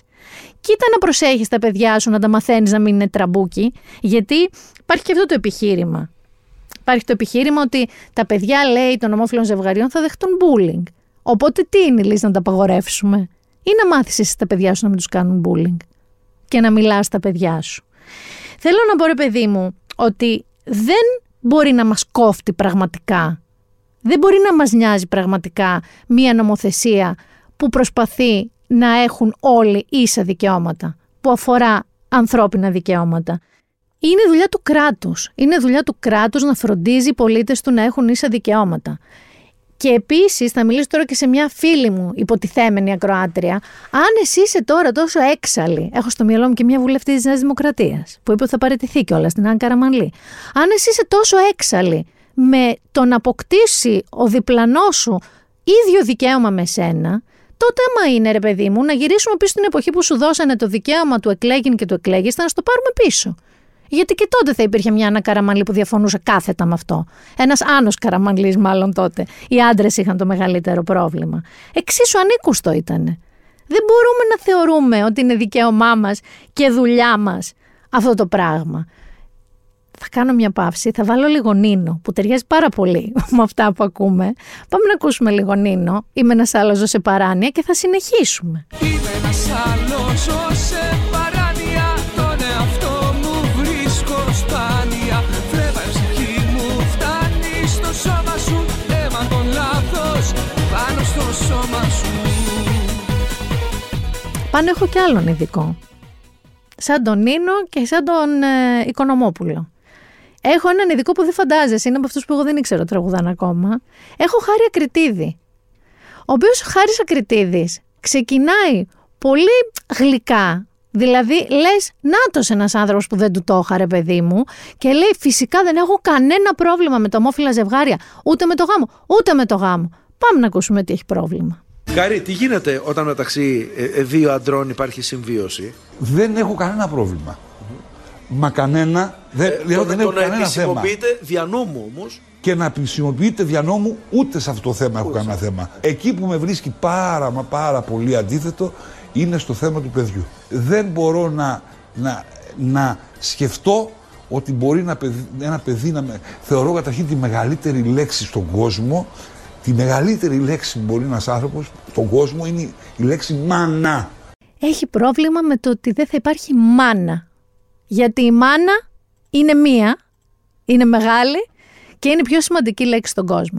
Βέβαια, στην ίδια συνέντευξη, ο Χάρης Ακριτίδης εξηγεί ότι η δική του μαμά μέχρι δεν ξέρω ποια ηλικία και επειδή ήταν πολύ φτωχή και αυτός αναγκαζόταν ο καημένος να δουλεύει συνέχεια, συνέχεια, συνέχεια, δεν τον άφηνε ούτε να πληθεί μόνος του. Δηλαδή τον έπλαινε, τον έντυνε, τον στόλιζε, τον είχε καθαρό και αυτός μόνο δούλευε, δούλευε, δούλευε. Και επειδή τον μεγάλωσε έτσι, καλός ή κακός όπως λέει ο ίδιος, το κάνει τώρα και με τη γυναίκα του αυτό. Δηλαδή η γυναίκα του, έναν άνθρωπο ο οποίος να είναι 60 ρε πάνω, δεν θα είναι, ξέρω εγώ 55-60 είναι σίγουρα. Τον πλένει, το εννοώ, ενώ μπαίνει στον ντους και τον πλένει, του φοράει το σοβρακό του, το ντύσιμό του, όλα. Πάμε να τον ακούσουμε. Δηλαδή, δεν συγγνώμη, άλλαξε μόνος ποτέ. σου δεν πλένεσαι μέσα στο όχι, μπάνιο; όχι, όχι, όχι. Δηλαδή, για, Σπάνια. να- για να κάνεις ντου, Δεν κάνω τίποτα μόνος μου. ακόμα και την ώρα που πηγαίνει στο μπάνιο σου για να κάνεις το Δεν- ντου σου, δεν- δεν- σου κάνει τίποτα. ντου η γυναίκα σου. Τίποτα, έτσι. τίποτα. Δεν κάνω και σε τίποτα. ντύνεις η εγώ. σύζυγός Τίποτα, σου. τίποτα δεν κάνω εγώ. Ακόμα και το σόρουχό σου το εγώ- φοράει η σύζυγός. Εγώ μόνο δουλεύω. Για να μην παρεξηγούμε, δεν αμφισβητώ ότι η μάνα είναι μια σημαντική μορφή στη ζωή ενός παιδιού. Επειδή όμως κανείς μας δεν είναι επιστήμονας και επειδή πολλοί επιστήμονες πριν από μας για μας έχουν κάνει πάρα πολύ ουσιαστικές και βαθιές έρευνες πάνω στο θέμα, υπάρχουν στοιχεία ότι αποδεδειγμένα τα παιδιά των ομόφυλων ζευγαριών έχουν την ίδια κοινωνική προσαρμοστικότητα με τα παιδιά των ετερόφυλων ζευγαριών, οι επιδόσεις τους είναι οι ίδιες και μάλιστα έχουν και καλύτερες σχέσεις με τις οικογένειές τους, γιατί προφανώς οι οικογένειές τους αισθάνονται την ανάγκη να τα βοηθήσουν να κατανοήσουν τη διαφορετική δομή της δικής τους οικογένειας. Και είναι πολύ πιο ανοιχτές οι σχέσεις τους με τους γονείς τους. Άρα, μην έχετε έννοια για το αν ένα παιδί που μπορεί να μην έχει μάνα ή να έχει δύο μαμάδες δεν θα μεγαλώσει ισορροπημένα, γιατί δεν έχετε όλα τα στοιχεία. Δεν έχουμε όλα τα στοιχεία. Μην βγάζουμε τέτοιου τύπου κορώνες. Είναι παράλογο. Το πρόβλημα σε αυτούς τους τρεις που σας έβαλα δεν είναι οι απαντήσεις τους. Σας τους έβαλα γιατί οι απαντήσεις τους έχουν μία επιχειρηματολογία που υπάρχει και έξω πολύ. Σε μεγάλο βαθμό. Το πρόβλημα είναι πάνω μου γιατί τους ρωτάνε. Γιατί πραγματικά ρωτάνε όποιον να είναι. Όταν λέμε όποιον να είναι, όποιον να είναι. Αλλά όχι όποιον όποιον να είναι. Ρωτάνε γνωστούς στην τηλεόραση που και μεγάλη κάλυψη έχει και αρκετή επιρροή έχει ο καθένας τους στο κοινό του. Δεν έχει επιρροή ο Νίκος Κονομόπουλος, έχει. Είμαι σίγουρη ότι πολλοί θα πάνε πες τα χρυσόστομε. Οπότε, γιατί να ρωτάμε όποιον να είναι τη γνώμη του για τα ομόφυλα ζευγάρια; Τι αξία έχει; Είναι η αξία που σας έλεγα της κοινής γνώμης. Καμία. Είναι δουλειά του νομοθέτη. Η κοινή γνώμη θα μας είχε αφήσει το 1850, αν ήταν στο χέρι της. Και πάμε τώρα στο διατάφτα. Που παραδόξως το εξέφρασε αρκετά σωστό ο Δημήτρης Παπανότα. Δεν πίστευα ότι θα το πω αυτό. Αλλά έκανε ένα σχόλιο που μου χτύπησε. Καλά. Είπε λοιπόν ότι δεν έχεις δικαίωμα να είσαι αντίθετος στις προσωπικές επιλογές του διπλανού σου. Και αυτό είναι μια μεγάλη αλήθεια. Γιατί είναι η προσωπική του επιλογή; Θέλω λίγο εδώ να ρωτήσω κάτι, ρε παιδί μου. Νιώθεις, φίλοι και φίλε μου, εσύ καλά, που έχεις το δικαίωμα, αν θες να παντρευτείς, με σύμφωνο, με πολιτικό γάμο ή με θρησκευτικό. Που έχεις το δικαίωμα να πεις δεν κάνω παιδιά ή κάνω παιδιά ή υιοθετώ παιδιά ή παίρνω μια παρένθετη μητέρα και κάνω παιδιά. Ωραία δεν είναι που έχεις όλα αυτά τα δικαιώματα. Δεν είναι ωραίο που το παιδί σου που έχεις κάνει με τον άντρα σου, εσύ σαν ετερόφιλο ζευγάρι, ε, έχει και δύο γονείς αναγνωρισμένα. Δηλαδή, αν ομιγέννη το χτυπάω και ξύλο, ένας από τους δύο σας πάθει κάτι, μπορεί να το έχει ο άλλος. Γιατί θεωρείς ότι έχεις το γκράβιτα, τη βαρύτητα ή έχεις το δικαίωμα να απαγορεύσεις σε έναν άλλον άνθρωπο να έχει τα ίδια δικαιώματα με σένα; Αλήθεια το ρωτάω αυτό. Δεν επιτίθεμαι. Ρωτάω με ποιο σκεπτικό το σκέφτεσαι. Η νομοθεσία αυτή η οποία θα πάει να περαστεί το νομοσχέδιο αφορά συγκεκριμένους ανθρώπους. Αφορά τους ομοφιλόφιλους ανθρώπους, τα ομόφυλα ζευγάρια. Δεν αφορά εμένα που δεν ανήκω σε ομόφυλο ζευγάρι. Τι με μέλη, τι με κόφτει, από τι κινδυνεύω εγώ από αυτό; Γιατί πρέπει να είμαι τόσο έξαλλη; Και πάμε τώρα στο πραγματικό ζήτημα. Γιατί θεωρώ ότι κουτσά στραβά το γάμο τον έχουν δεχτεί ή θα τον δεχτούν. Εκεί που αρχίζουν τα εξαπτέρυγα είναι στο θέμα της τεκνοθεσίας. Εδώ να πούμε μια πραγματικότητα, ότι πολλά παιδιά ήδη μεγαλώνουν σε ομόφυλα ζευγάρια μέσα, σε οικογένειες. Εδώ να πούμε ότι δεν έχουν αυτά τα παιδιά δικαιώματα. Εδώ να πούμε ότι ήδη επιτρέπεται η υιοθεσία από οποιονδήποτε θέλει. Είτε είναι τρανς, είτε είναι γκέι, είτε είναι straight, είτε είναι γυναίκα, είτε είναι άντρας. Και δεν θεωρούμε ότι είναι πιο δίκαιο ένα παιδί που περνάει τις μέρες του στα ιδρύματα να έχει δικαίωμα να βρεθεί σε ένα σπίτι που θα το αγαπάνε πάρα πολύ, θα το στηρίζουν πάρα πολύ, θα το βοηθήσουν να σπουδάσει, να δουλέψει, να κάνει ό,τι γουστάρει και ό,τι μπορεί στη ζωή του. Δεν είναι προτιμότερο αυτό από μένα να φωνάζω όχι μην τους δώσετε παιδιά. Έχουν αγάπη να δώσουν, γιατί να μην τους δώσουμε παιδιά; Γιατί υπάρχει και το τρελό επιχείρημα ότι θα γίνουν ομοφυλόφιλα αυτά τα παιδιά. Έχει καταρριφθεί επιστημονικά με χίλιους τρόπους. Διότι ο ομοφυλόφιλος δεν επιλέγεις να γίνεις, όπως πρόσφατα είπε μια βουλευτής, γεννιέσαι έτσι. Και αυτό έχει αποδειχθεί. Δηλαδή, ό,τι σας λέω τώρα δεν είναι από την κούτρα μου. Τα έχουν πει επιστήμονες. Δεν τα λέει η Μίνα, τα έχουν πει επιστήμονες. Και πάμε στο πιο G θέμα, που είναι η υποβοηθούμενη αναπαραγωγή και ιδίως η παρένθετη μητρότητα. Στην παρούσα φάση, η παρένθετη μητρότητα καλύπτει ετερόφιλα ζευγάρια και καλύπτει και single γυναίκες. Δηλαδή, μία γυναίκα single μπορεί να χρησιμοποιήσει μια παρένθετη μητέρα, αν και εφόσον δεν μπορεί να κυοφορήσει η ίδια ή να τεκνοποιήσει, για να αποκτήσει ένα παιδί. Με την παρούσα λοιπόν νομοθεσία και αυτά που ακούσαμε από τον κύριο Μητσοτάκη, μόνο οι άντρες μένουν εκτός. Μόνο αυτοί δεν μπορούν να αποκτήσουν μέσω παρένθετης μητέρας παιδί. Φοβάμαι ότι αυτό θα δημιουργήσει κάποιο θέμα. Δηλαδή θα υπάρξει κάποιο ζήτημα σε κάποιο ευρωπαϊκό δικαστήριο και δεν ξέρω ποιο θα είναι το αποτέλεσμα εκεί. Με αφορμή αυτό, αυτό με τις παρένθετες μητέρες, το οποίο είναι ένα θέμα που κανείς μας δεν γνωρίζει αρκετά, και βάζω και τον εαυτό μου μέσα, δεν ξέρουμε ακριβώς τι ισχύει, πώς γίνεται η γονιμοποίηση, η οικειοφορία, αν υπάρχει αμοιβή, αν δεν υπάρχει αμοιβή, σε ποιες χώρες επιτρέπεται, τι, με ποιο τρόπο. Δεν ξέρουμε τίποτα για τίποτα, αλλά έχουμε γνωμάρες. Θα σας πω που θα διαβάσετε τα πιο σωστά. Πριν όμως θέλω να σταθώ στον Αντώνη Σαμαρά ο οποίος είναι αρμόδιος, πολύ πιο αρμόδιος από το Χάρη Ακριτίδη, και ο οποίος είναι στη Βουλή. Άρα είναι και στο χέρι του το αν ένα νομοσχέδιο θα περάσει ή δεν θα περάσει. Σύμφωνα λοιπόν με τον Αντώνη Σαμαρά, το νομοσχέδιο δεν θα περάσει σε ό,τι τον αφορά. Γιατί είναι κάθετα αντίθετος. Συγκεκριμένα είπε όχι, πιστεύω ότι οφείλουμε να στηρίξουμε την πυρηνική οικογένεια, όπου υπάρχουν γονεϊκά πρότυπα και των δύο φίλων. Δηλαδή υπάρχει μάνα με κεφαλαία και πατέρας με κεφαλαία. Ξεκαθάρισε επίσης ότι μπορεί να κάνει όποιος θέλει ό,τι θέλει στην προσωπική του ζωή, αλλά μετά τοποθετήθηκε μαντέψτε πώς, αρκεί να μην προκαλούν. Δηλαδή, μπορεί λέει να κάνουν σχέσεις ό,τι θέλουν, με όποιον θέλουν, αλλά να μην μπερδεύουμε το σύμφωνο συμβίωσης με το θεσμό της οικογένειας που μεγαλώνουν παιδιά. Και λέει συγκεκριμένα, οι γυναίκες, μιλώντας για την πανέθετη μητρότητα, δεν είναι τεκνοποιητικές μηχανές που θα βοηθούν εντός εισαγωγικών τα ομόφυλα ζευγάρια να αποκτήσουν παιδιά και ύστερα θα εξαφανίζονται.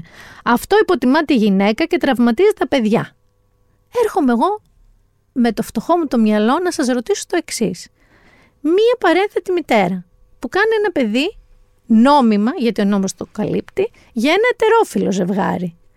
Δεν την υποτιμά αυτό; Αυτό το παιδί δεν τραυματίζεται; Ξέρει από πριν ότι εγώ θα γεννηθώ και θα πάω σε ετερόφιλο ζευγάρι; Θα τραυματιστεί το παιδί μόνο άμα ξέρει ότι θα πάει σε ομόφιλο ζευγάρι; Δηλαδή, άμα μου πεις ότι εγώ δεν πιστεύω στην έννοια της παρένθετης μητρότητας γενικά, με μπουρδουκλώνει, με ξενίζει, μου κλωτσάει, δεν το γουστάρω, θα τα ακούσω.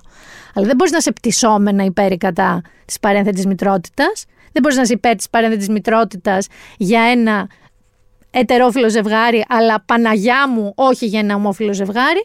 Δεν βγάζει λογική. Αυτό προσπαθώ να σας πω.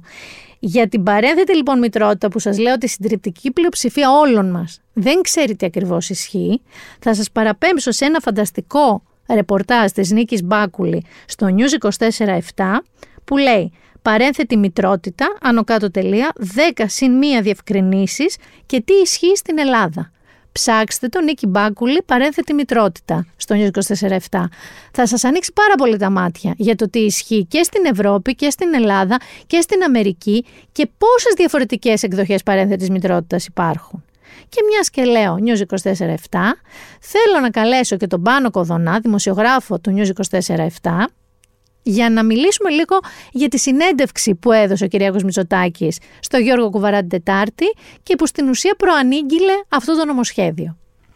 Καλώς ήρθες πάνω μας. Καλώς σας βρήκα, Μίνα. Και καλή πρώτη και στο στούντιο. Μου πεις δεν έχεις ξαναμπεί. Ναι, ναι, ναι, σήμερα έχουμε. Και πρώτος podcast από ό,τι καταλαβαίνω. Ναι. Πολλές πρωτιέ. Μαζί σου, άρα είναι καλή αρχή θα έχουμε. Και πρώτη φορά που θα έχουμε νομοσχέδιο για γάμο ομόφυλων ζευγαριών. Ακριβώς. Γι' αυτό σε φώναξα, γιατί έγινε η περίφημη ανακοίνωση του Κυριάκου Μητσοτάκη. Mm-hmm. Εξεπλάγεις; Ε, όχι πολύ, γιατί ξέραμε πάνω κάτω τις τελευταίες ημέρες τι θα ακούσουμε και όντως επιβεβαιώθηκαν αυτά που ακούσαμε. Ε, Παρ' όλα αυτά, ήταν λίγο χθες έτσι σαν να περιμένουμε την πόλη που θα αναλάβει τους Ολυμπιακούς, ας πούμε. Ήτανε. Ε, Ήταν σαν ανακοίνωση, σαν να περιμέναμε κάτι. Μόνο στο news εμείς αυτό έτσι. Όλοι. Να σε ρωτήσω κάτι πάνω σε αυτό. Το χαζοανέφερα, αλλά ήθελα τη γνώμη σου. Θεωρείς ότι παραέγινε κουβέντα πολύ νωρίς, πολύ πιο νωρίς από ό,τι έπρεπε; Ναι, καταρχάς θα μπορούσα να πούμε εύκολο ότι είναι κάτι πρωτόγνωρο αυτό που έγινε, το ότι αναλύθηκε τόσο πολύ ένα νομοσχέδιο, το οποίο ουσιαστικά δεν ξέρουμε ακόμα τι θα είναι. Τι θα περιλαμβάνει ακριβώς. Και θα δηλαδή, κατατεθεί καλό Φεβρουάριο. Ναι, οι πληροφορίες μας είναι ότι θα γίνει, λογικά θα έρθει στη Βουλή τέλος Φεβρουαρίου.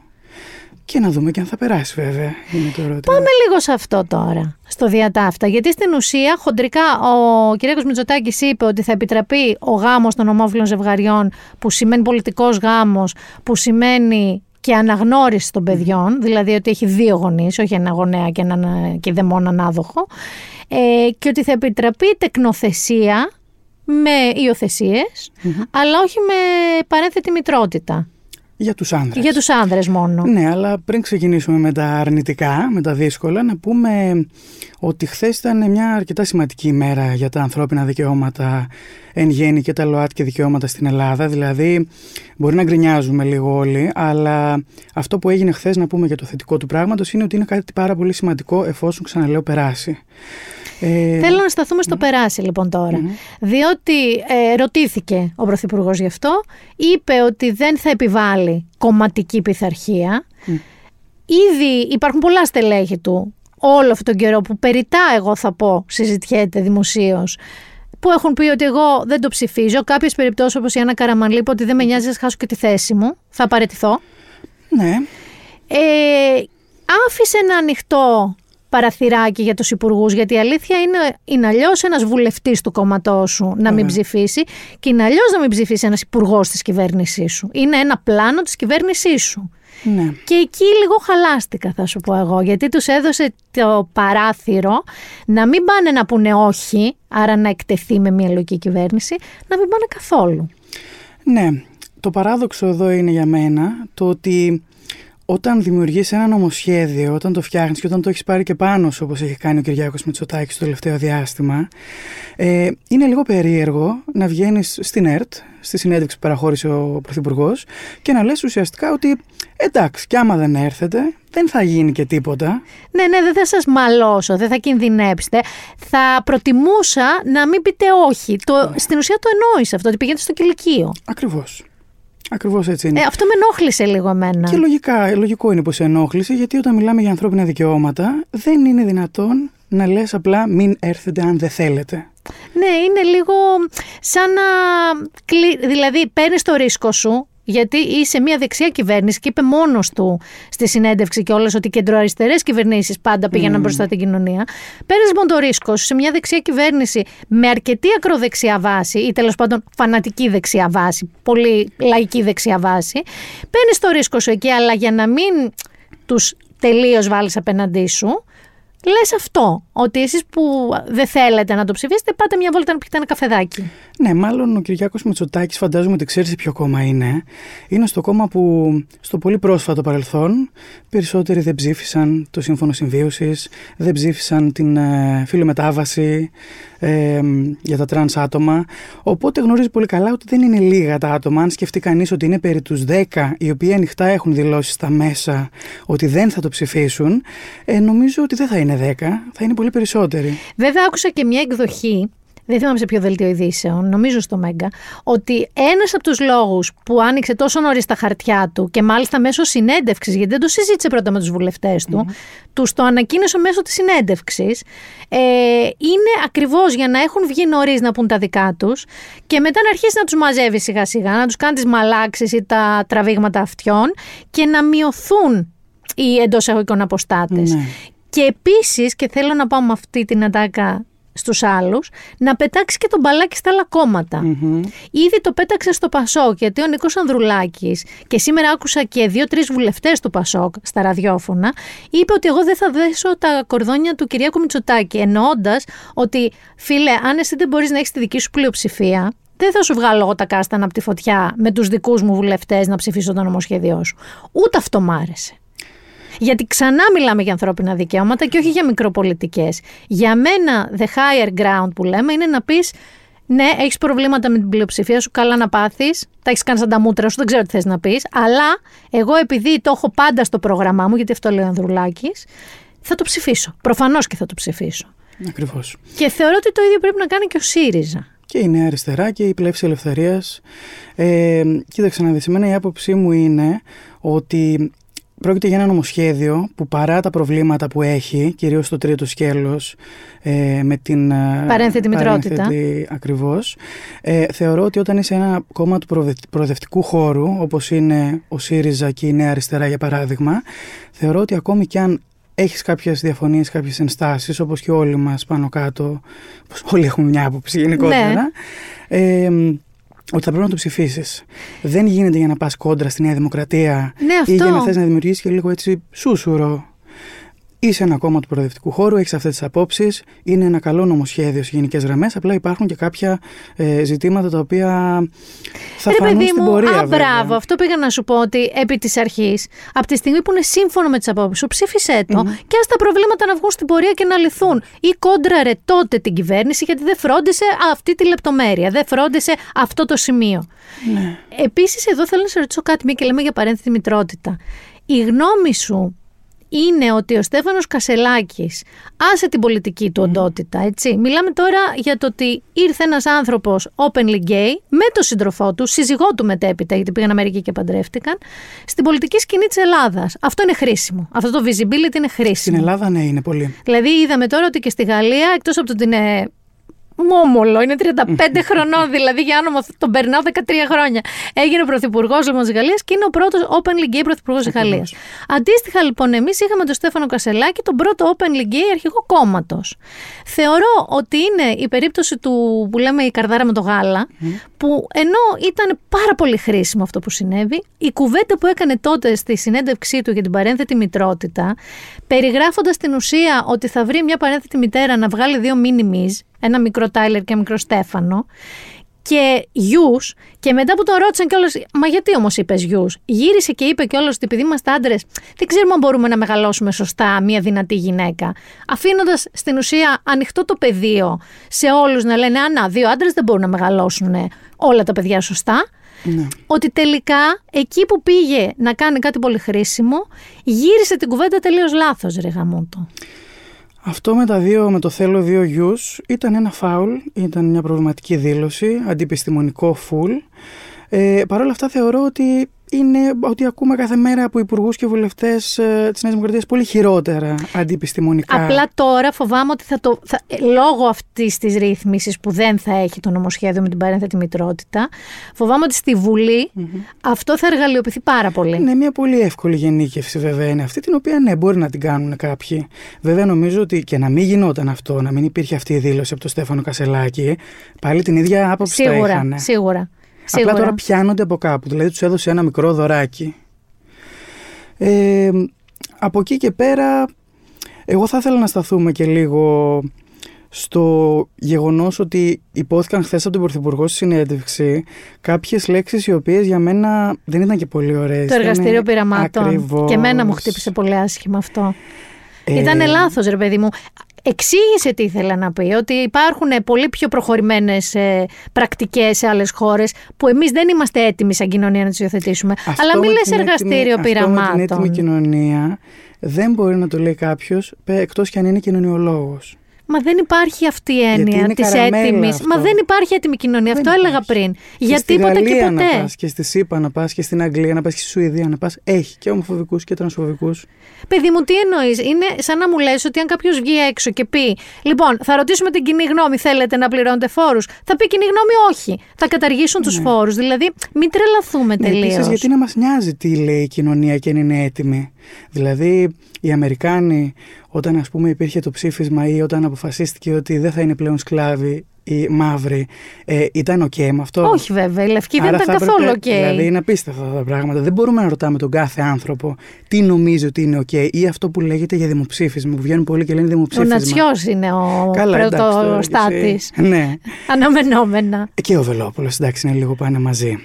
Κοίταξε να δεις, εγώ θεωρώ ότι είναι, το είπα και λίγο πριν, ένα θέμα για το οποίο σίγουρα δεν πρέπει να πολεμάμε. Δεν πρέπει ο καθένας να πάρει το όπλο του και να πολεμάει τον απέναντι.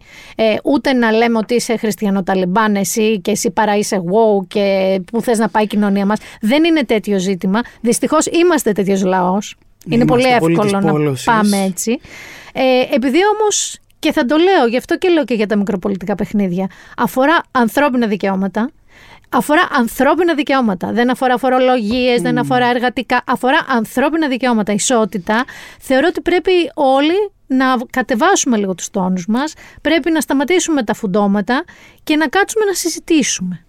Ναι, οκ, καλά τα λες εσύ. Απλά σε κάθε περίπτωση, εγώ θεωρώ ότι σε αυτή τη χώρα που ζούμε υπάρχει ένα πολύ, σημα... ένα πολύ σοβαρό πρόβλημα. Το οποίο είναι ότι οι μη ενδιαφερόμενοι ενδιαφέρονται πάρα πολύ. Ακριβώς. Το είπα πριν. Ότι τι νομίζουν, δηλαδή, τι- αν ψηφιστεί ο γάμος των ομοφύλων. ζευγαριών. Ότι αύριο τον πρωί Ότι στο εγώ που σχολείο- είμαι ετεροφιλόφιλη θα με αναγκάσουν να παντρευτώ μια γυναίκα. Ναι. Δηλαδή, τι φαντάζονται; Εσύ το πήγες ένα βήμα παραπέρα. Εγώ σου λέω ότι μπορεί να σκέφτεται ένας άνθρωπος ο οποίος δεν γνωρίζει και πολλά ή έχει τις δικές του απόψεις τέλος πάντων, να με χαρακτηρίσω, ότι μπορεί αύριο το πρωί στο σχολείο μαζί με το παιδί του να έχει και άλλα πέντε παιδιά οι οποίοι οι γονείς του είναι ομόφυλοι. Και τι έγινε; Και τι Ενώ έγινε, πώς πώς- κινδυνεύει ο ίδιος ή το παιδί του από αυτό; Αυτό είναι πολύ καλό ερώτημα, το οποίο επειδή εγώ δεν νιώθω ότι κινδυνεύω από κάτι, δεν μπορώ και να στα απαντήσω. Δηλαδή, ε, τι φαντάζεται ότι ας πούμε πέσει ότι είναι ο Γιωργάκης και έχει δύο μαμάδες. Ναι. Έχει τη Μίνα και τη Μαρία μαμάδες. Και κάνει πάρτι. Ωραία, θες να σου απαντήσω. Και σε καλό σπίτι μου. Δηλαδή, δεν είναι δουλειά των γονέων να φροντίσουν τα παιδιά τους να μην έχουν τέτοια στεγανά. Θα σου απαντήσω με μια τάκα του Αντώνη Σαμαρά που είναι και στο κόμμα που θα περάσει, που θα ψηφίσει το νομοσχέδιο. Ε, φοβούνται ότι κινδυνεύει η παραδοσιακή οικογένεια, ό,τι και αν σημαίνει αυτό. Από ποια άποψη, δηλαδή ένας άνθρωπος που δεν είναι ομοφυλόφιλος θα γίνει ομοφυλόφιλος γιατί τα ομόφυλα ζευγάρια θα μπορούν να παντρεύονται; Πώς απειλείται, δηλαδή, θέλω να πω ότι εγώ που είμαι ετεροφιλόφιλη και είμαι σε ετερόφιλο ζευγάρι, με σκέλος ενός ετερόφιλου ζευγαριού, πώς μπορεί να αλλάξω επειδή ας πούμε θα παντρεύονται και οι ομοφυλόφιλοι; Δηλαδή, πώς μπορεί να αλλάξει η πυρηνική οικογένεια; Από τι κινδυνεύει; Κοίταξε, τώρα δεν ξέρω αν τα λένε καλά. Οι επιστήμονες λένε δεν γίνεται αυτό. Μα δεν Μπορεί να έχουν γίνεται. και άδικο. Ε, Λες εγώ να θα έχουν σου άδικο οι κάνω- επιστήμονες. Μπορεί. Θα σου κάνω και ένα άλλο ερώτημα. Άντε και αλλάζεις εσύ, δηλαδή. Περνάει ο νόμος, πόσο, 25 Φεβρουαρίου και 26, εσύ Εγώ χωρίζεις είμαι τον άντρα γκέι σου. Και τα φτιάχνω με θες- γυναίκα. Μπράβο, ναι. Πού είναι το κακό γι' αυτό; Α, κακό δεν είναι, αλλά περίμενε ένα λεπτό. Το θέμα είναι ότι οι φοβίες εντός εισαγωγικών, τα επιχειρήματα εντός εισαγωγικών που ακούω, δεν στέκουν και λογικά, ρε παιδί μου. Δεν στέκουν λογικά. Δηλαδή, πώς μπορεί να απειληθεί η υπαρκτή πυρηνική οικογένεια, όπως τη λένε πυρηνική τέλος πάντων, σαν βόμβα ακούγεται. ε, Είναι κάποιες από φορές. μη πυρηνικές. Ναι, βέβαια είναι. Βέβαια είναι. Τέλος πάντων, ε, πάντως, εγώ θέλω να μείνω στο ότι γίνεται ένα βήμα. Κάθε τέτοιο βήμα που αλλάζει και ταρακουνάει το σύστημα έχει τρελές αντιδράσεις σε όλη την ιστορία της ανθρωπότητας. Ακόμα Θα και μείνω στις στο ότι- ταυτότητες, Οχ. το θρήσκευμα, Άστο, άστο, άστο. τον πολιτικό γάμο για ετερόφιλα ζευγάρια. Π- Τα πάντα. Εκτρώσεις, βάλ τα όλα Ναι, μέσα. εκτός ακόμα και στο πρόσφατο παρελθόν Και είχαμε- είδαμε και την- στην Αμερική και τα χαΐρια Βέβαια, τους, έτσι, για το εννοείται. προς πίσω. Σε κάθε περίπτωση, εγώ θέλω και προτείνω να μείνουμε στο ότι το νομοσχέδιο λογικά θα ψηφιστεί. Δεν βλέπω τρόπο να μην ψηφιστεί. Κατά πάσα πιθανότητα, ναι. Και θα μείνω στο ότι κάνουμε ένα βήμα μπροστά, γιατί έτσι συμβαίνει με τις κοινωνίες. Είναι μια διαδικασία ποταμιού. Προχωράει. Δεν γυρίζουν πίσω. Και αν γυρίσουν πίσω λίγο, ξαναπάνε μπροστά. Ναι, στις περισσότερες φορές. Και- Αν δεν γίνει κάτι ρηξικέλευθο. Όχι, δεν μιλάμε τέτοια Ναι, κι όχι, εσύ. δεν θέλουμε. Λοιπόν, εγώ λέω ότι είναι ένα βήμα προς τα μπροστά. Έχει αστάθειες αυτό το βήμα. Έχει λεπτομέρειες που θα πρέπει να διορθωθούν. Αλλά πιστεύω ότι θα τις βρούμε μπροστά μας αυτές. Ναι, και θα έλεγα καλύτερα να δούμε ακριβώς και τι λέει το νομοσχέδιο, γιατί δεν έχουμε δει τίποτα προς το παρόν, μόνο ακούμε διάφορες εικασίες. Ναι, μα και μου είπες ότι μίλησες και με δύο δικηγόρους ειδικούς και σου λένε Δεν μπορώ να σου πω κάτι γιατί δεν υπάρχει το νομοσχέδιο. Ναι, δεν αισθάνονται safe να μιλήσουν ε, ε, γνωρίζ, μη γνωρίζοντας μάλλον το νομοσχέδιο τι λέει ακριβώς μέσα. Οπότε περιμένουμε το νομοσχέδιο.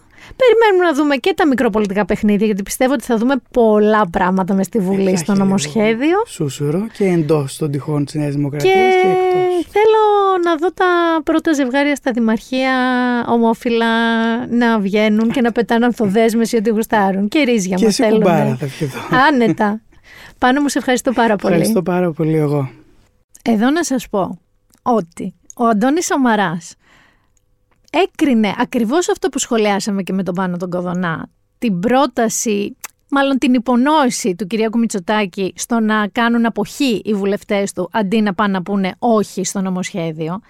Και μάλιστα το σχολίασε, θα έλεγα, με δηλητηριάκι, με κεντράκι. Πήγε τέλος πάντων σε μια κοπή τυπίτα και είπε τα εξής.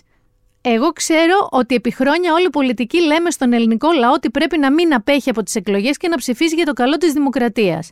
Θα λέμε λοιπόν στον ελληνικό λαό να ψηφίζει και να μην απέχει και λέμε ταυτόχρονα στους βουλευτές και τους υπουργούς να απέχουν; Μάλιστα είπε ότι στη συντριπτική της πλειοψηφία η κοινωνία έχει αποκρισταλωμένη άποψη για αυτό το ζήτημα και εγώ θα τοποθετηθώ όταν έρθει η ώρα στη Βουλή. Κοινώς τα όργανα άρχισαν πριν καν πάει το νομοσχέδιο στη Βουλή. δεν περίμενα κάτι λιγότερο από τον κύριο Σαμαρά. Είπαμε ότι θεωρεί τις γυναίκες μηχανές τεκνοποίησης τις παρένθετες μητέρες και ότι αυτό τις υποτιμά και τα παιδιά βγαίνουν τραυματισμένα. Είναι πολύ κάθετος. Το θέμα είναι ότι εδώ βάζει μεγάλα μεγάλα εμπόδια στον Κυριάκο Μητσοτάκη γιατί όχι μόνο δεν θα κάνει εποχή, θα βγει να μιλήσει και γι' αυτό. Θα το σχολιάσει μέσα στη Βουλή μπροστά στον Κυριάκο Μητσοτάκη.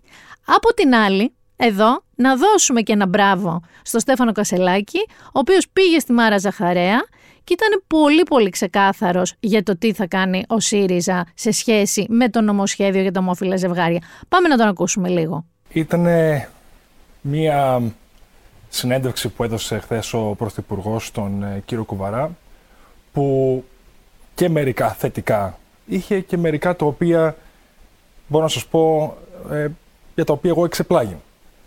Πρώτα απ' όλα το να οθεί τους βουλευτές του στην αποχή και να το αποκαλεί αυτό αξιοπρεπή στάση, για μένα είναι μια στάση πολιτικής δηλίας. Δηλαδή, σε ένα θέμα ανθρωπίνων δικαιωμάτων, όπως ο ίδιος είπε χθες στην συνέντευξή του ότι είναι θέμα ανθρωπίνων δικαιωμάτων, είναι δυνατόν να προσκαλείς σε έμεσα και άμεσα τους βουλευτές σου να απόσχουν. Τι ηγετικότητα είναι αυτή; Τι πιστεύει ο ίδιος, όντως το πιστεύει ότι είναι σημαντικό για την κοινωνία; Εάν ναι, να επιβάλλει κομματική πειθαρχία, όπως θα επιβάλλει ο ΣΥΡΙΖΑ. Ο ΣΥΡΙΖΑ δεν παίζει με τα ανθρώπινα δικαιώματα, δεν παίζει με θέματα εξωτερικής πολιτικής. Ένα λεπτό, γιατί είναι σοβαρό αυτό που είπατε. Εσείς δηλαδή στους βουλευτές σας θα επιβάλλετε Ναι. κομματική πειθαρχία. Και σας το ρωτώ αυτό γιατί, για παράδειγμα, η κυρία Ναι, σημαίνει Λινού. ναι στην ελληνική γλώσσα. Είχα ακούσει ιστορία Αλεφέμ ότι είχε εκφράσει κάποιες Ο ΣΥΡΙΖΑ αντιρρήσεις. δεν πρόκειται να σταθεί ποτέ απέναντι Και ο στην κύριος κοινωνική Μπεϊκόπουλο, αν πρόοδο. θυμάμαι καλά. Ο- Ο ΣΥΡΙΖΑ δεν πρόκειται να σταθεί ποτέ στ- απέναντι στην κοινωνική πρόοδο. Μάλιστα. Ποτέ. Άρα δηλαδή εσείς λέτε ότι το νομοσχέδιο που θα φέρει η κυβέρνηση μπορεί να μην είναι 100% Είναι αυτό ατελές. που θα θέλατε, αλλά παρόλα αυτά είναι ένα πρώτο βήμα, οπότε ο ΣΥΡΙΖΑ θα το ψηφίσει και θα μπει και κομματική Σωστά. πειθαρχία γι' αυτό. Είδατε και αυτό τα έβαλε με την πρόταση κυρία Μητσοτάκη για αποχή. Οι κύκλοι της Νέας Δημοκρατίας ήδη πάνε να το μαζέψουν αυτό. Ότι δηλαδή ο Κυριάκο Μητσοτάκη δεν είπε στην πραγματικότητα στα στελέχη του να κάνουν αποχή, αλλά ότι η αποχή είναι ας πούμε προτιμότερη από το να πάνε να πούν όχι. Ο Στέφανος Κασελάκης είπε κομματική πειθαρχία, θα ψηφιστεί το νομοσχέδιο. Και σχολίασε σωστά, κατά την ταπεινή μου γνώμη, και λίγο πριν γίνει το ΣΥΡΙΖΑθλον στις Πέτσες, το τριήμερο brainstorming κουλουπού, σχολίασε σωστά και την περίπτωση Ανδρουλάκη που επίσης αναφέραμε με τον Πάνο Κοδονά. Έχει δίκιο ο Πρωθυπουργός σε δύο πράγματα. Πρώτον, ότι δεν παίρνουμε κάτι από κάποιον να το δώσουμε σε κάποιον άλλο. Αυτό είναι κάτι σημαντικό. Το είπε σωστά αυτό. Το δεύτερο, το οποίο είπε, αφορά στον κύριο Ανδρουλάκη. Ότι δεν πρόκειται να δέσει τα κορδόνια του. Θέλω να σας πω ότι εάν η στάση του Πρωθυπουργού είναι μια στάση πολιτικής δηλίας σε σχέση με την αποχή του κόμματός του, η στάση του κυρίου Ανδρουλάκη είναι μια στάση ε, πολιτικής ε, εκμετάλλευσης. Δηλαδή είναι δυνατόν ο πρόεδρος ενός κόμματος και δι προοδευτικού κόμματος να βασίζεται στην ψήφο του κυρίου Πλεύρη και του κυρίου Βορύδη για να αποφασίσει ο ίδιος τι θα κάνει σε ζήτημα ανθρωπίνων δικαιωμάτων; Θέλω να κλείσω αυτό το θέμα λέγοντας ότι παιδιά αυτό δεν είναι ένα θέμα που πρέπει να δημιουργήσει πόλεμο στην κοινωνία κατά την ταπεινή μου γνώμη. Δεν είναι καν τόσο άσπρο μαύρο όσο νομίζετε ότι είναι τα εμβόλια υπέρ ή κατά. Και βασικά δεν είναι τέτοια περίπτωση γιατί αφορά ανθρώπους ανθρώπινα δικαιώματα, ίσα ανθρώπινα δικαιώματα. Και πρέπει λίγο να περνάμε τη γλώσσα μας από το μυαλό μας, όπως έλεγε η γιαγιά μου και η γιαγιά πολλών από εσάς. Και δεν χρειάζεται να τα καταλαβαίνουμε όλα, αρκεί να σεβόμαστε ότι όσο εμείς έχουμε όλες τις επιλογές μπροστά μας, μπορούμε να κάνουμε ό,τι γουστάρουμε, θα έπρεπε και ο διπλανός μας να μπορεί. Και θα έπρεπε να παλεύουμε για να μπορεί. Γιατί κανείς μας δεν κινδυνεύει από αυτό, καμία κοινωνία δεν θα αλλοιωθεί από αυτό, καμία κοινωνία δεν θα τροποποιηθεί όπως νομίζετε αν ξαφνικά τα ομόφυλα ζευγάρια μπορούν να παντρεύονται και να αποκτούν παιδιά. Και τέλος πάντων, ό,τι και να λέμε εμείς πρέπει να το καταλάβετε αυτό, η δουλειά του κράτους και η δουλειά της Ευρωπαϊκής Ένωσης στην οποία ανήκουμε είναι να προστατεύει τα δικαιώματα των ανθρώπων, τα ίσα δικαιώματα των ανθρώπων. Θα αλλάξω τελείως τώρα θέμα και κλίμα, αλλά εμπεριέχει και αυτό λίγο πολεμίσκο, λίγο πολεμάκι, να ξέρετε. Θέλω να σας ρωτήσω, γιατί τσακώνεστε για το Poor Things, γιατί τσακώνεστε για την Bella Baxter και για το Λάνθιμο; Δηλαδή πραγματικά, παιδιά τσακώνεστε για αυτό, τσακώνεστε για το έργο.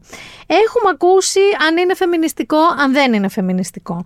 Αν είναι πολύ περίεργο ή αν είναι αρκούντος περίεργο. Αν είναι έξυπνο κοινωνικό σχόλιο ή είναι φτηνός ας πούμε εντυπωσιασμός. Ε, αν δεν το έχετε δει πολύ, γιατί πολλοί από εσάς κρίνετε χωρίς να το έχετε δει. Αλήθεια σας το λέω, από ό,τι έχετε διαβάσει, από ό,τι γράφω στο facebook, τουλάχιστον παιδιά δείτε το. Επίσης, έχετε αρχίσει πόλεμο για τον ίδιο το λάνθιμο. Έχετε ανασύρει τα βίντεο κλιπ που η αλήθεια είναι, πάνω δεν θυμόμουν ότι είχε κάνει βίντεο κλιπ. Ήταν σκηνοθέτης βίντεο κλιπ. Έχετε αρχίσει λοιπόν και βγάζετε ρουβάδες, βανδίδες κτλ. για να μας δείξετε ότι σιγά το σκηνοθέτη.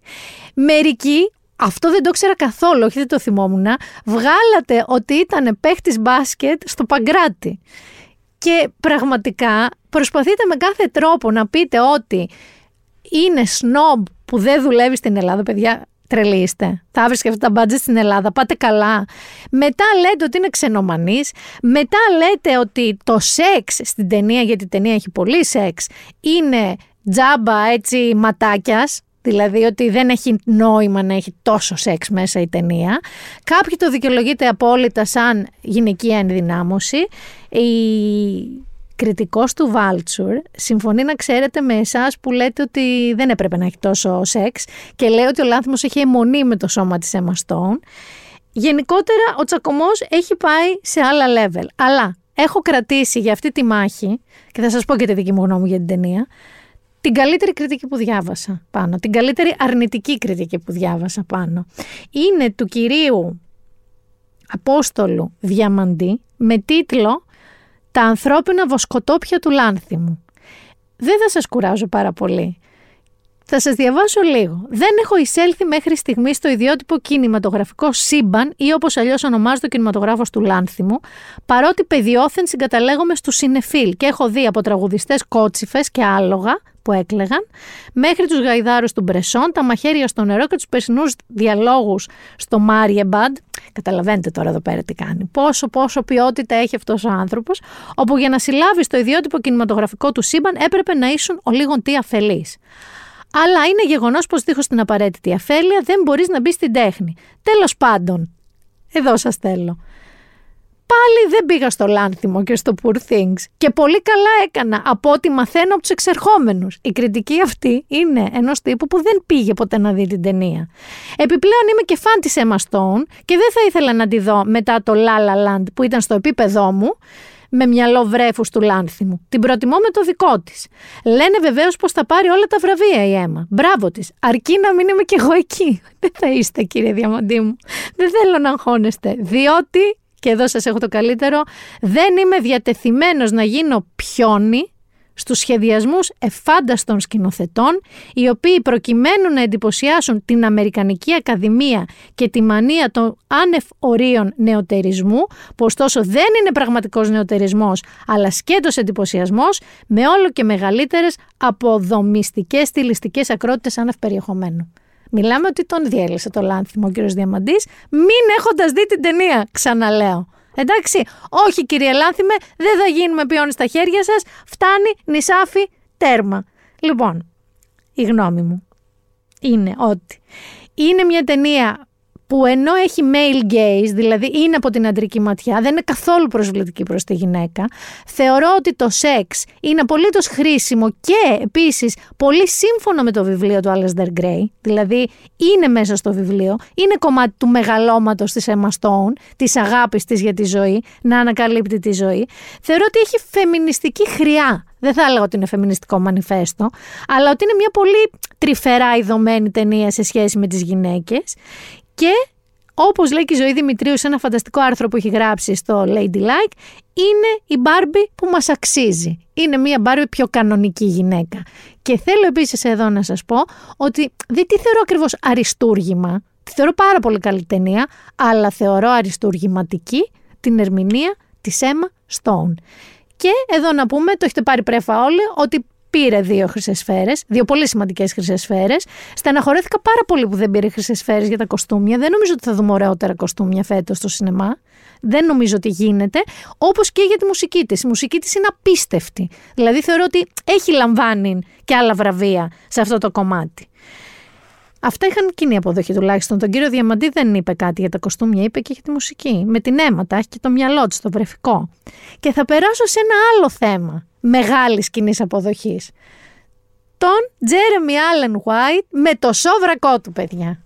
Ένα από τα πράγματα που με βρήκαν στο Παρίσι ήταν ο Τζέρεμι Allen White, ο οποίος είναι ο The Bear, ο σεφ του The Bear, με το σόβρακό του το Calvin Klein. Διότι είναι το νέο πρόσωπο της καμπάνιας του Calvin Klein και ξαφνικά εκεί που είχαμε συνηθίσει έναν τύπο λίγο broken, λίγο προβληματικό, λίγο προβληματισμένο, λίγο δύστημο, λίγο σκοτεινό, αλλά με puppy eyes, έτσι με ματάκια κουταβιού και στολή σεφ, τα πετάει όλα πάνω και έχει από κάτω όχι 6 pack, 12 pack, 16 pack, δεν ξέρω πόσα packs ήταν αυτά. Και όχι μόνο μία φωτογραφία. Δεν είναι ότι κάναμε αναπαραγωγή σε μία φωτογραφία. Κυκλοφόρησαν 6-7 φωτογραφίες. Κυκλοφόρησε βίντεο που το παιδί ανέβαινε σε μια ταράτσα και ξάπλωνε σε ένα καναπέ. Έγινε του Τζέρεμι Άλαν White το κάγκελο και να σας πω και κάτι εδώ. Έχω πόστερα. Ένα Λούβρο, ένα Ντορσέ, ένα Γκίπο, ένα Τζέρεμι Άλαν White με το σόβρακο. Το βασικότερο ξέρετε ποιο είναι; Ότι λέγοντας αυτό το yes chef όλες οι γυναίκες και εννοώντας το, μάθαμε το όνομά του, γιατί μέχρι τώρα πολλοί κόσμος έλεγα είναι αυτός που κάνει το chef στο The Bear. Ξαφνικά μάθαμε όλες ότι λέγεται Jeremy Allen White. Και εδώ θέλω να πω ότι υπάρχει μία γυναίκα που μίλησε εξ ονόματος όλων μας στον ίδιο τον Jeremy Allen White και αυτός πήρε χρυσή σφαίρα, όπως και ο Γιώργος Λάνθιμος, την ώρα που την είχε λοιπόν πάρει, βγαίνοντα, τον τζίμπησε αυτή, η οποία είναι η Hailey Bailey και έκανε social media content εκεί για τι χρυσέ σφαίρε και του είπε τα εξή. And I just want to say on behalf of the internet, thank you for the Calvin Klein. Oh man, that's so nice. Literally. All the women of the internet, thank you. The women of the internet, thank you. Jeremy. Εννοείται ότι thank you, Jeremy. Και μια και είπα για Παρίσι πάνω. Να κάνουμε έτσι ένα ωραίο παριζιάνικο λίγο μικρό travel ένθετο. Aux Champs-Élysées, aux Champs-Élysées, au soleil, sous la pluie, à midi ou à minuit, il y a tout ce que vous voulez aux Champs-Élysées.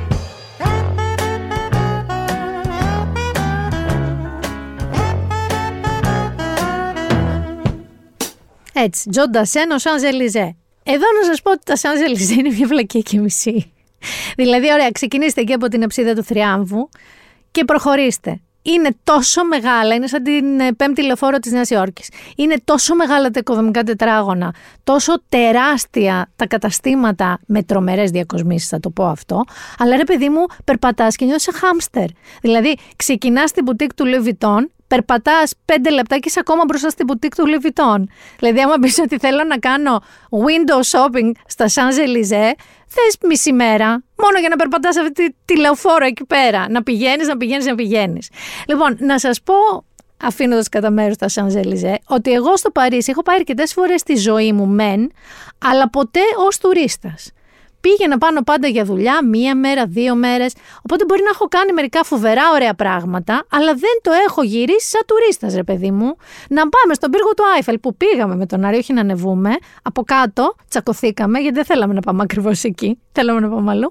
Αλλά πήγαμε κάτω από τις σιδεριές. Το Παρίσι λοιπόν είναι πανέμορφο.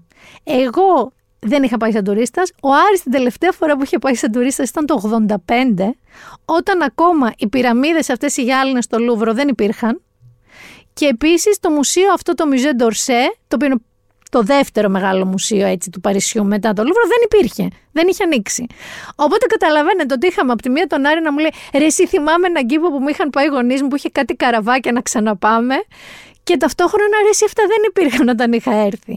Και το ζήσαμε κανονικά όλο. Λοιπόν, είναι πανέμορφο. Είναι πραγματικά, μπορεί και η πιο όμορφη πόλη που έχετε πάει. Δεν πάνε να είναι τώρα η Νέα Υόρκη, Gotham City κτλ. Πραγματικά το Παρίσι, το τελευταίο του Καλντερίμι, το τελευταίο του Χαλίκι, είναι σαν σκηνικό ταινίας. Είναι ένα πανέμορφο πράγμα. Οι Γάλλοι είναι, θα πω όχι το ίδιο αντιπαθή, αλλά είναι αντιπαθή. Δηλαδή, δεν μιλάς γαλλικά. Χμ, χεστήκανε για σένα. Μιλάς κακά γαλλικά. Χεστήκαν ακόμα περισσότερο για σένα. Υπήρχαν εστιατόρια που εμείς θέλαμε να φάμε σαν ντόπιοι που πηγαίναμε και δεν είχε μενούς στα αγγλικά. Έπρεπε να καταλάβουμε τι θα φάμε στα γαλλικά. Φάγαμε πολλά εσκαργό, να σου πω, δηλαδή σε λιγκάρια που ξέρουμε και τι είναι. Εντάξει, εγώ ξέρω γαλλικά. Τα οποία Λυπάμαι που θα το πω και επειδή με ξενομανίστα το λάνθιμο, μ' αρέσουν πιο πολύ από τους χοχλιούς τους δικούς μας. Γιατί αυτοί τα κάνουν εκεί με ένα έτσι ε, μαϊντανό και με ένα ωραίο σκόρδο. Είναι άλλα τα δικά τους αλιγκάρια, είναι πιο μεγάλα. Δεν ξέρω, μ' αρέσουν πιο πολύ. Δηλαδή τα έφαγα με ευχαρίστηση. Έχουν και κάτι κοχύλια, να ξέρετε δικά τους, άμα πάτε πρόσφατα τώρα κοντά. Λέγονται μπιλό, B-U-L-O-T-S, τα οποία είναι επίσης πεντανόστιμα. Να σας πω ότι τρώνε πάρα πολλά σηκώτια έντερα και γλυκάδια, γιατί λέμε εμάς κάφρου στο Πάσχα, αλλά ένα από τα πιο γνωστά τους πιάτα που είναι το ριντεβό, μην το παραγγείλετε επειδή βλέπετε βό και λέτε Α, ωραία, μοσχάρι θα είναι. Είναι όλα τα εντόστια που φαντάζεστε, τα γλυκάδια, τα οποία τα κάνουν ένα πατέ και τα τηγανίζουν. Νόστιμα είναι, αλλά γλυκάδια είναι. Έχουν πολλά λοιπόν τέτοια πράγματα, να ξέρετε. Έχουν πάρα πολύ βούτυρο, όπως σας είπα. Παντού. Παντού όμως, ρε παιδί μου πιστεύω ότι έχουν βούτυρο και στις μπουτίκ, χωρίς λόγο. Και επίσης, μην την πατήσετε σαν τον Άρη, που του λέω θες να πάμε να φάμε πουλο, πω. Οι Γάλλοι τρώνε πάρα πολύ κοτόπουλο, με δύο τρόπους. Το ένα είναι ψητό. Το κάνουν εξαιρετικό. Ρωτισερή. Έτσι είναι η λογική του μαγειρέματος. Το άλλο τους λοιπόν είναι το πουλ οπό. Και του λέω το Άρη, θες να πάμε να φάμε πουλοπό. Ναι, μου λέει. Α, έχει λοιπόν αυτό στο μυαλό του το ωραίο, το ψητό κοτόπουλο, ξέρεις με την κρίσπη πετσούλα και αυτά. Και πάμε το πουλο πω, παιδιά, είναι μια κότα σούπα. Από αυτέ φτιάχναν οι θιέ μας. Είναι μια κότα σούπα με ζωμό μέσα σε μια γαβάθα σουπιέρα, ας πούμε, όχι τόσο ζουμί, πάρα πολύ νόστιμη, γιατί έχουμε μαζί και λαχανικά και ρύζια και ζωμό. Και... Αλλά είναι μια κότα βραστή. Για να μην κοροϊδευόμαστε. Ο Άρης λοιπόν δεν το περίμενε αυτό, δεν πολύ χάρηκε. Το τι γέλιο είχαμε ρίξει που μου λέει ότι με έφερε στον Ευαγγελισμό να φάω και θα το χρυσοφληρώσω. Δεν φαντάζεστε. Και πάμε τώρα στα μουσεία, γιατί πραγματικά τα μουσεία τους είναι ένα όνειρο και θα ξαναπώ αυτό που σας είχα πει τότε για τη Μαδρίτη. Πήγα Λούβρο και Ντορσέ, Μιουζέ Ντορσέ, με ξεναγώ. Το οποίο δεν είναι υπερακριβό χόμπι, γιατί δεν, εκτός αν θες να κάνεις πριβέ ξενάγηση, δηλαδή μόνο εσύ, ξέρω εγώ, και οι φίλοι σου ή ο σύντροφός σου. Αν πας σε μικρό γκρουπ μέχρι 8 άτομα, που είναι πολύ διαχειρίσιμο, δεν είναι απαγορευτικό. Και αλήθεια σας λέω, βλέπεις άλλο μουσείο. Βλέπεις τελείως διαφορετικά, ρε παιδί μου, το μουσείο από το να περιφέρεσαι μόνος σου άλλο ένα άγαλμα, άλλο ένα Αιγυπτιακό, άλλο ένας πίνακας, χωρίς να ξέρεις. Και πιστέψτε με, το ταμπελάκι στην άκρη δεν σε βοηθάει ιδιαίτερα. Και επίσης ξέρω πολλούς που δεν μπορούν να συγκεντρωθούν με audio guide, με αυτό στα αυτιά τους. Γιατί πρέπει να κάθονται μπροστά στον πίνακα αρκετή ώρα, ενοχλώντας όλους γύρω, για να ακούνε τα πέντε λεπτά που τους λέει ο ξεναγός. Ο ζωντανός ξεναγός είναι εξαιρετικός. Για το Λούβρο, να σας πω ότι πάντα, μα πάντα, μα πάντα θα συγκινούμαι με την νίκη της Σαμοθράκης. Θεωρώ ότι είναι το ωραιότερο έκθεμα του Λούβρου και ίσως ένα από τα ωραιότερα εκθέματα όλων των μουσείων όλων των χωρών. Είναι ένα πανέμορφο πράγμα. Και η Αφροδίτη της Μήλου, αλλά η νίκη της Σαμοθράκης είναι ασύλληπτη. Θέλω να σας πω για την Τζοκόντα, για τη Μόνα Λίζα. Αν δεν έχετε πάει ποτέ, ότι είναι μια σταλιά. Αλλά δεν είναι αυτό το ζητούμενο, το ξέρετε περισσότεροι είτε έχετε πάει είτε όχι. Πάνω αυτό που γίνεται μπροστά από τον πίνακα για να τον δεις, δύο δευτερόλεπτα, όχι να τον δεις πέντε λεπτά, να δεις τα 40 layers χρώματος και ούτω καθεξής. Δύο δευτερόλεπτα, blink. Είναι Ελληνιά. Δηλαδή, σε όλα τα άλλα μουσεία που πήγα είχαν αυτό του αεροδρομίου, με τα κορδόνια. Στη Μόνα Λίζα ήταν κούγκι. Ήταν όλοι μαζί, γιούρια, Μιλάμε τώρα για αγωνιέ σε πλευρά. Μιλάμε για παιδάκια τα οποία περνάγανε κάτω από πόδια ανθρώπων ουρλιάζοντας. Μιλάμε για τσακωμούς κανονικούς ξεκατηνιάσματα τύπου στη λαϊκή, ρε παιδί μου. Και όλα αυτά μπροστά στο έκθεμα του Λούβρου. Δηλαδή τη Μόνα Λίζα. Εγώ με κλωτσοπατινάδα, γιατί λέω δεν ήρθα μέχρι εδώ για να μην πάω μπροστά στη Μοναλίζα, θα πάω. Και πάω μπροστά στη Μοναλίζα και με σπρώχνει ένας από πίσω γιατί θέλει να βγάλει selfie με τη Μοναλίζα και με πετάει εκεί που ήταν οι φύλακες για να σε βγάλουν έξω από, το, από την πίσω μεριά του πίνακα. Είδα τον πίνακα 1,5 δευτερόλεπτο. Δηλαδή, είχα μείνει κανονικά σαν τον Τραβόλτα το μιμ. Τι έγινε, ρε παιδιά; Και του λέω του Άρη πραγματικά, τι είναι αυτό το πράγμα; Πώς γίνεται να αφήνουν αυτό το χαμό μπροστά στη Μοναλίζα.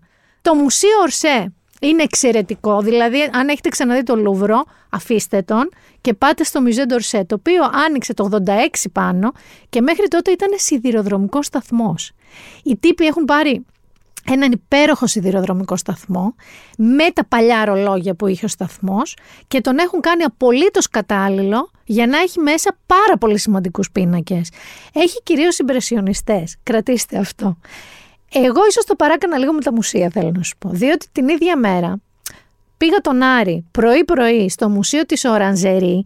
Το Μουσείο της Οραντζερή που είναι μέσα στον κήπο του Ιλερή έχει αυτό που έχετε δει μάλλον σε αρκετές ταινίες. Έχει ένα κύλο δωμάτιο, δύο κύλα δωμάτια που είναι τα νούφαρα του Μονέ. Τα έχουμε δει σε αρκετές ταινίες, μπορώ να σας πω. Εκεί λοιπόν πρέπει πρώτα να κάνετε ησυχία γιατί το περιγράφουν σαν χώρους meditation. Και είχε και άλλη μια πολύ ωραία έκθεση του Μοντιλιάνη, οπότε του είχα πει ψέματα εγώ του Άρη. Θα κάτσουμε μισή ώρα να δούμε τα νούφαρα και θα φύγουμε. Κάτσαμε μια μισή ώρα. Και μία ώρα μετά τον πάω και στο Μουσείο Ορσέ. Που επίσης έχει Μονέ, Μανέ, Ντεγκά, Ρενουάρ, Σεζάν, Ιμπρεσιονιστές και άλλο. Και τελειώνουμε κατά τις πέντε παρά και είναι ο Άρης. Δεν αντέχω άλλους Ιμπρεσιονιστές. Σε παρακαλώ, δεν θέλω άλλους Ιμπρεσιονιστές στη ζωή μου. Αλλά ήταν παιδιά πανέμορφο. Το Μουζέ Ντορσέ δηλαδή βάλετε το στο πρόγραμμα και την Ορανζέρη. Όντως είναι μικρό μουσείο. Και επίσης πήγαμε, παιδιά, από τέχνη το λέω γιατί το προλαβαίνετε αυτό, στο Fondation Louis Vuitton, που είναι το ίδρυμα του Louis Vuitton, στο δάσος της Βουλώνης, αρκετά έξω από το κέντρο του Παρισιού, όπου είναι το ίδιο το κτίριο, ένα αριστούργημα του Φραγκέρι.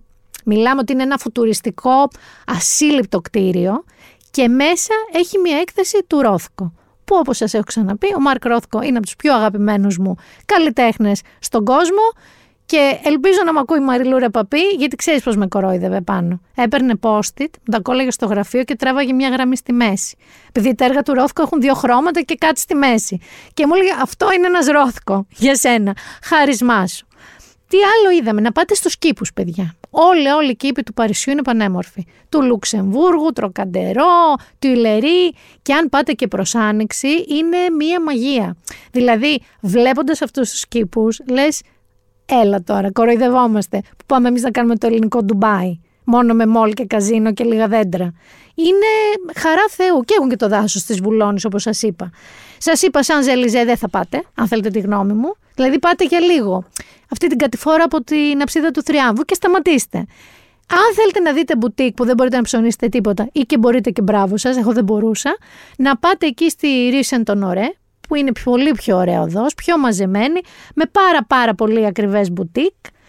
Και επίσης θα σας πω ότι το Παρίσι είναι ακριβό χόμπι. Δηλαδή, μπορείς να φας φοβερό street food, μπορείς να φας σε ωραία μικρά μπιστρό, τα οποία είναι τεράστια tourist traps, γιατί μου λέγει ο Άρης, και φαντάζομαι και εσείς έχετε αυτό το σύνδρομο, εγώ θα καταλάβω ποιο είναι τουριστικό και ποιο είναι καλό. Του λέω σε πάω στοίχημα 2.000 ευρώ ρε παιδί μου άμα θες, ότι δεν μπορείς να τα ξεχωρίσεις. Είναι όλα από σκηνικό ταινίας. Και έτσι είναι.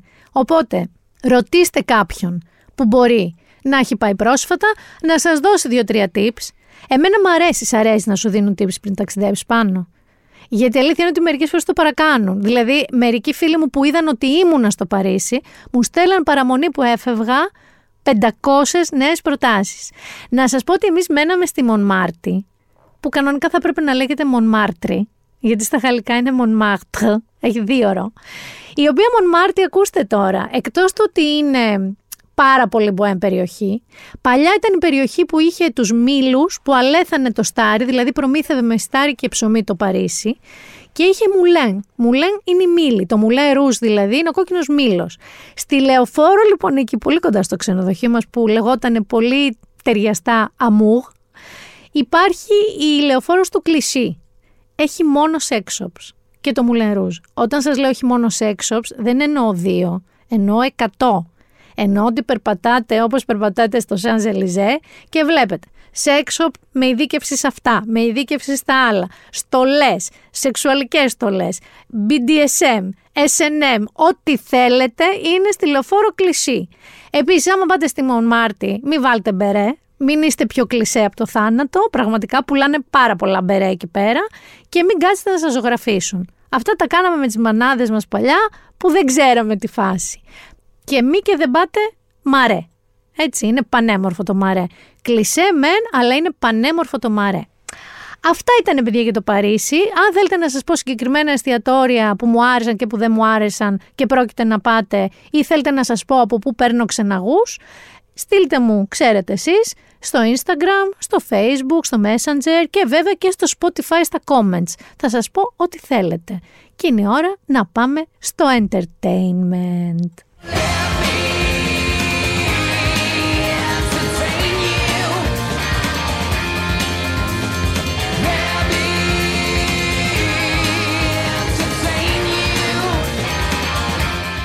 Θα σας ξεκινήσω με πάρα πολύ πάγο και χιόνι, από αυτά που δεν θα δούμε νομίζω φέτος στην Αθήνα. Μιλάω για την ταινία Society of the Snow στο Netflix, μεγάλη ταινία, είναι δυόμιση ωρίτσες και είναι με αυτό το φοβερό ατύχημα του 1972, το αεροπορικό δυστύχημα που έπεσε στη Σάνδη στο αεροπλάνο αυτό, που είχε μέσα και την ε, ομάδα rugby, νομίζω της Ουρουγουάης, κάτι τέτοιο. Υπάρχουν ε, κάποιοι επιβάτες που επιβιώνουν και κάποιοι που σκοτώνονται στην πρόσκρουση. Και αν έχετε ακούσει αυτή την ιστορία με αυτή την πτώση του αεροπλάνου στις Άνδης, ξέρετε ότι η κατάληξη είχε και λίγο κανιβαλισμό.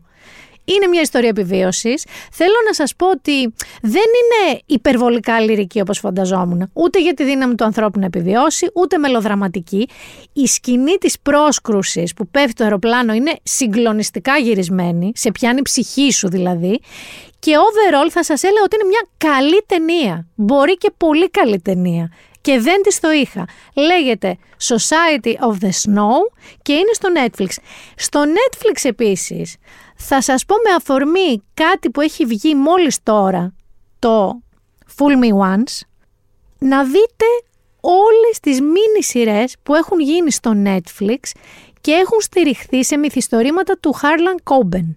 Ο Harlan Coben είναι ένας τύπος ο οποίος είναι superstar της crime λογοτεχνίας, της εύπεπτης αλλά καλής crime λογοτεχνίας, ο οποίος έχει κάνει ένα deal προφανώς με το Netflix, έχει δώσει τα δικαιώματα των βιβλίων του και μπορείτε να βρείτε αρκετές μίνι σειρέ δικές του στο Netflix και όχι πάνω μου όλες αμερικανικές.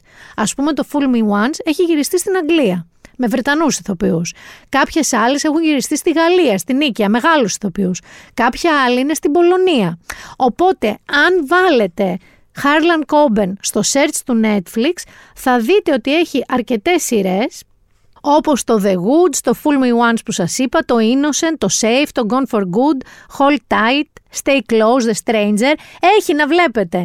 Και πιστέψτε με, είναι ένα σύμπαν αυτό το Coben Universe που όταν ξεκινάς να βλέπεις ένα από τα mini series, σε ρουφάνε πάνω. Γιατί ταυτόχρονα έχει ένα μυστήριο, ένα υποβόσκον μυστήριο, δύο-τρία πλαϊνά μυστήρια που κάπως όλα μπερδεύονται.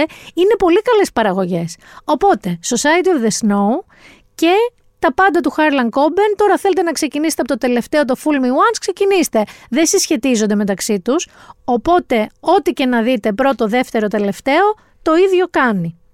Θέλω εδώ να σας πω ότι έρχεται, γιατί έχουμε μείνει λίγο έτσι στη σκοτεινήλα και στα χιόνια, έρχεται 16 Ιανουαρίου στη Nova, Nova Cinema 4 και θα το βρείτε και στην πλατφόρμα Aeon, το True Detective. True Detective Τζόντι Φώστερ και παραγωγός και πρωταγωνίστρια και Αλάσκα αυτή τη φορά. Το True Detective, μία σειρά που έχει ξεκινήσει, δεν ξέρω, από το 1960 νομίζω ποια ήταν αυτή η πρώτη σεζόν με τον Woody Harrelson και τον Μάθιου Μακόναχη. Φανταστική πρώτη σεζόν. Εμένα όλα μου αρέσαν να σας πω την αλήθεια μου, αλλά αυτό εδώ πέρα που είναι η Τζόντι Φώστερ με μία άλλη γυναίκα detective που έρχεται να ερευνήσει το θάνατο 8 ανδρών από έναν ερευνητικό σταθμό εκεί στην Αλάσκα, σε μια μικρή πόλη της Αλάσκας, είναι πάρα πολύ του υφάσματός μου. Δηλαδή είναι και πάγι και σκοτεινιά και Τζόντι Φώστερ και καλό μυστήριο. Έρχεται 16 Ιανουαρίου και σας το λέω γιατί όπως σας είπα δεν θα κάνουμε την επόμενη εβδομάδα επεισόδιο, το ξαναλέω. 16 Ιανουαρίου στην Νόβα, έρχεται στις 10 το βράδυ Νόβα Σίνεμα, 4 και κάθε επεισόδιο θα το βλέπουμε 48 ώρες μετά την Αμερική.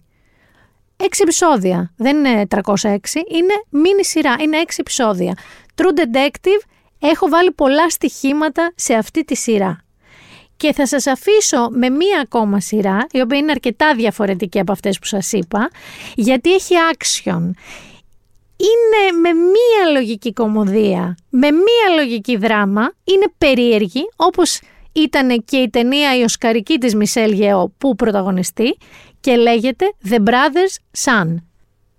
Η ιστορία έχει ως εξής τώρα. Είναι ένας γκάγκστερ στην Ταϊπέη, ο Charles Sun, γι' αυτό λέγεται The Brothers Son, ο οποίος είναι αδίστακτος δολοφόνος, εγκληματίας κανονικότατος και έχει βολευτεί στη ζωή του. Όμως, ο πατέρας του δολοφονείται από ένα περίεργο τύπο και ο Τσάρλς πρέπει να γυρίσει στο Λος Άντζελες για να προστατεύσει τη μαμά του και τον πάρα πολύ χάπατο νεότερο αδερφό του, τον Μπρούς. Γι' αυτό σας λέω ότι έχει και χιούμορ, έχει τρομερά action, έχει suspense, αλλά έχει και τρομερή πλάκα. Η Μισελ Γεώ κάνει τη μαμά τους, η οποία σκαμπάζει τι γίνεται, αλλά πραγματικά ο μικρός γιος, ο Μπρούς, ο οποίος ξαφνικά έχει βρεθεί μέσα σε έναν κόσμο βίας, εγκληματιών, συμμοριών και δεν ξέρει τι συμβαίνει στην οικογένειά του, είναι απολαυστικός. Εδώ να πω και μια ελληνική περηφάνεια ακόμα, εκτός του Λάνθιμου, όσο και αν διαφωνείτε μερικοί. Στις 15 Ιανουαρίου θα μπουν δύο ελληνικές σειρές στο Netflix.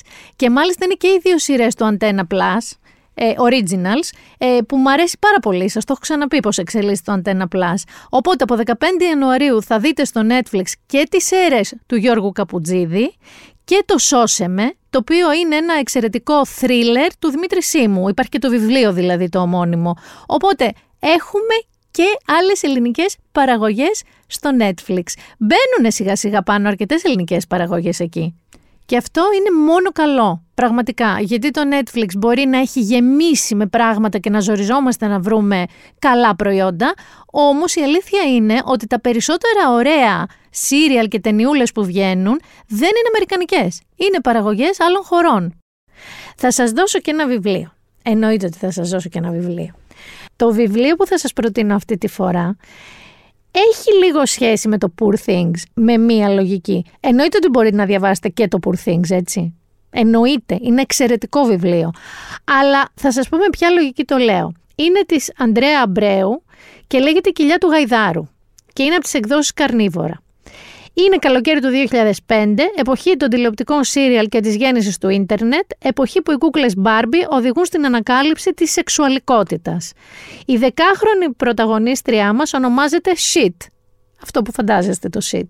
Είναι ένα παρατσούκλι που της έχει δώσει η κολλητή της η Ισόρα που είναι η chief της παρέας. Είναι η αρχηγός αδιαμφισβήτητη.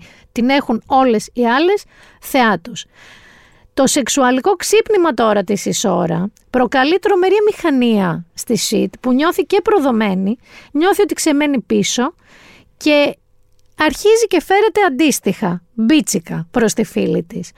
Απογυμνωμένο από κάθε συμνοτυφία το μυθιστόρημα της Αμπρέου, εξερευνά τους μηχανισμούς αλλαγής του γυναικείου σώματος με μια ολοζώντανη, απροκάλυπτη διήγηση που συχνά θα σας ξεβολέψει. Αυτό έγραψε η Le Monde. Και το αγγλικό περιοδικό Granta συμπεριέλαβε την 28χρονη σήμερα συγγραφέα, είναι και πιτσιρική, να ξέρετε, η Ανδρέα, στη λίστα των 25 καλύτερων ισπανόφωνων συγγραφέων κάτω των 35.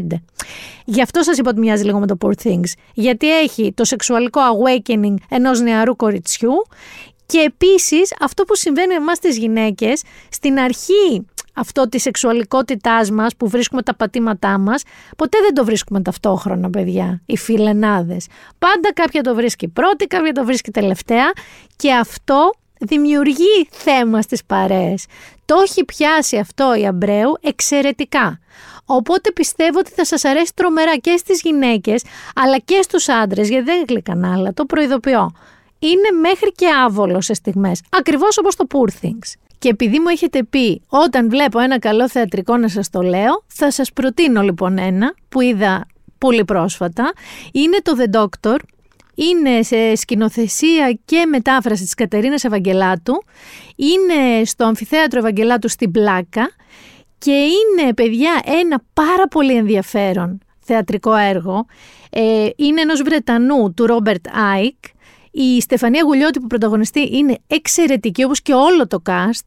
Και θα σας πω τώρα χοντρικά η ιστορία είναι ότι είναι μία γιατρός η οποία χειρίζεται, διευθύνει ένα ίδρυμα σε σχέση με το Αλσχάιμερ και παίρνει όμως ένα επίγον περιστατικό ενός κοριτσιού. Το κορίτσι λοιπόν αυτό είναι έτοιμο θάνατο, δεν θα σας πω από τι, γιατί έχει σημασία στο έργο και πάει να τη δει ένας παπάς.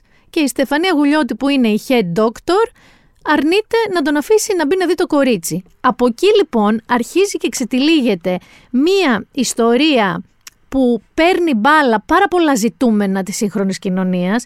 Ο Guardian το έχει χαρακτηρίσει το έργο ως ιδιοφή διάγνωση των σύγχρονων κοινωνικών ασθενειών και έχει δύο εξαιρετικά χαρακτηριστικά κατά την ταπεινή μου γνώμη. Πέραν του ότι το κείμενο είναι πάρα πολύ καλό, προφανώς και στο original, αλλά και η μετάφραση που του έχει γίνει και η διασκευή, έχει δύο λοιπόν πολύ ενδιαφέροντα χαρακτηριστικά. Το πρώτο είναι ο δοσομετρητής με τον οποίο σας δίνει πληροφορίες, εκεί που νομίζω ότι το έχεις, έχεις καταλάβει την ιστορία, σου δίνει συνεχώς πληροφορία, πληροφορία, πληροφορία που σου ανατρέπει ό,τι ξέρεις, ό,τι έχεις καταλάβει.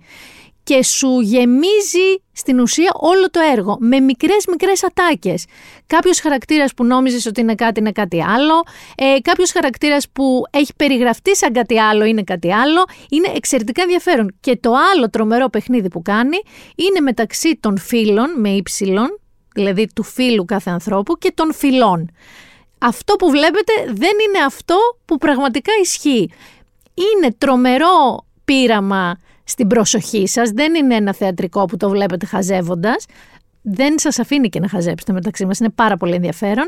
Είναι μεγαλούτσικο, είναι 2 ώρες και 15 λεπτά αν δεν κάνω λάθος κάπου εκεί, αλλά τα αξίζει. Ακούστε με σε αυτό. Αυτά παιδιά ήταν για σήμερα. Ήταν μεγάλη, μεγάλη έτσι η παλέτα μας σήμερα. Ήταν μεγάλος ο μπουφές μας. Αλλά κρατήστε αυτό το επεισόδιο γιατί θα πω για τρίτη φορά ότι την ερχόμενη εβδομάδα δεν θα έχουμε επεισόδιο διότι θα ταξιδέψω πάνω μου υπερατλαντικά. Θα πάω να δω κάτι φανταστικό. Είναι ένα εμπορικό ταξίδι που δεν μπορώ να σας πω ακόμα τι. Θα σας πω μόλις γυρίσω. Και μέχρι να τα ξαναπούμε τη μεθεπόμενη εβδομάδα, θέλω όπως πάντα να σας προσέχετε, να φορέσετε ζακετούλα το σηκώνει ωραότατο καιρός και μην έχετε μωρέ τόσο έντονες απόψεις για τους διπλανούς σας. Να έχετε έντονες απόψεις για τα ίσα δικαιώματα. Αν είναι να φωνάζουμε για κάτι, είναι οι άνθρωποι, όλοι οι άνθρωποι, να έχουμε ίδια δικαιώματα. Να μπορούμε να διαλέγουμε τη ζωή μας. Μη σηκώνουμε δάχτυλα και φωνάζουμε χωρίς να έχουμε σκεφτεί. Πολλά φιλιά, ήταν η Μίνα Μπυράκου και το Been There Done That.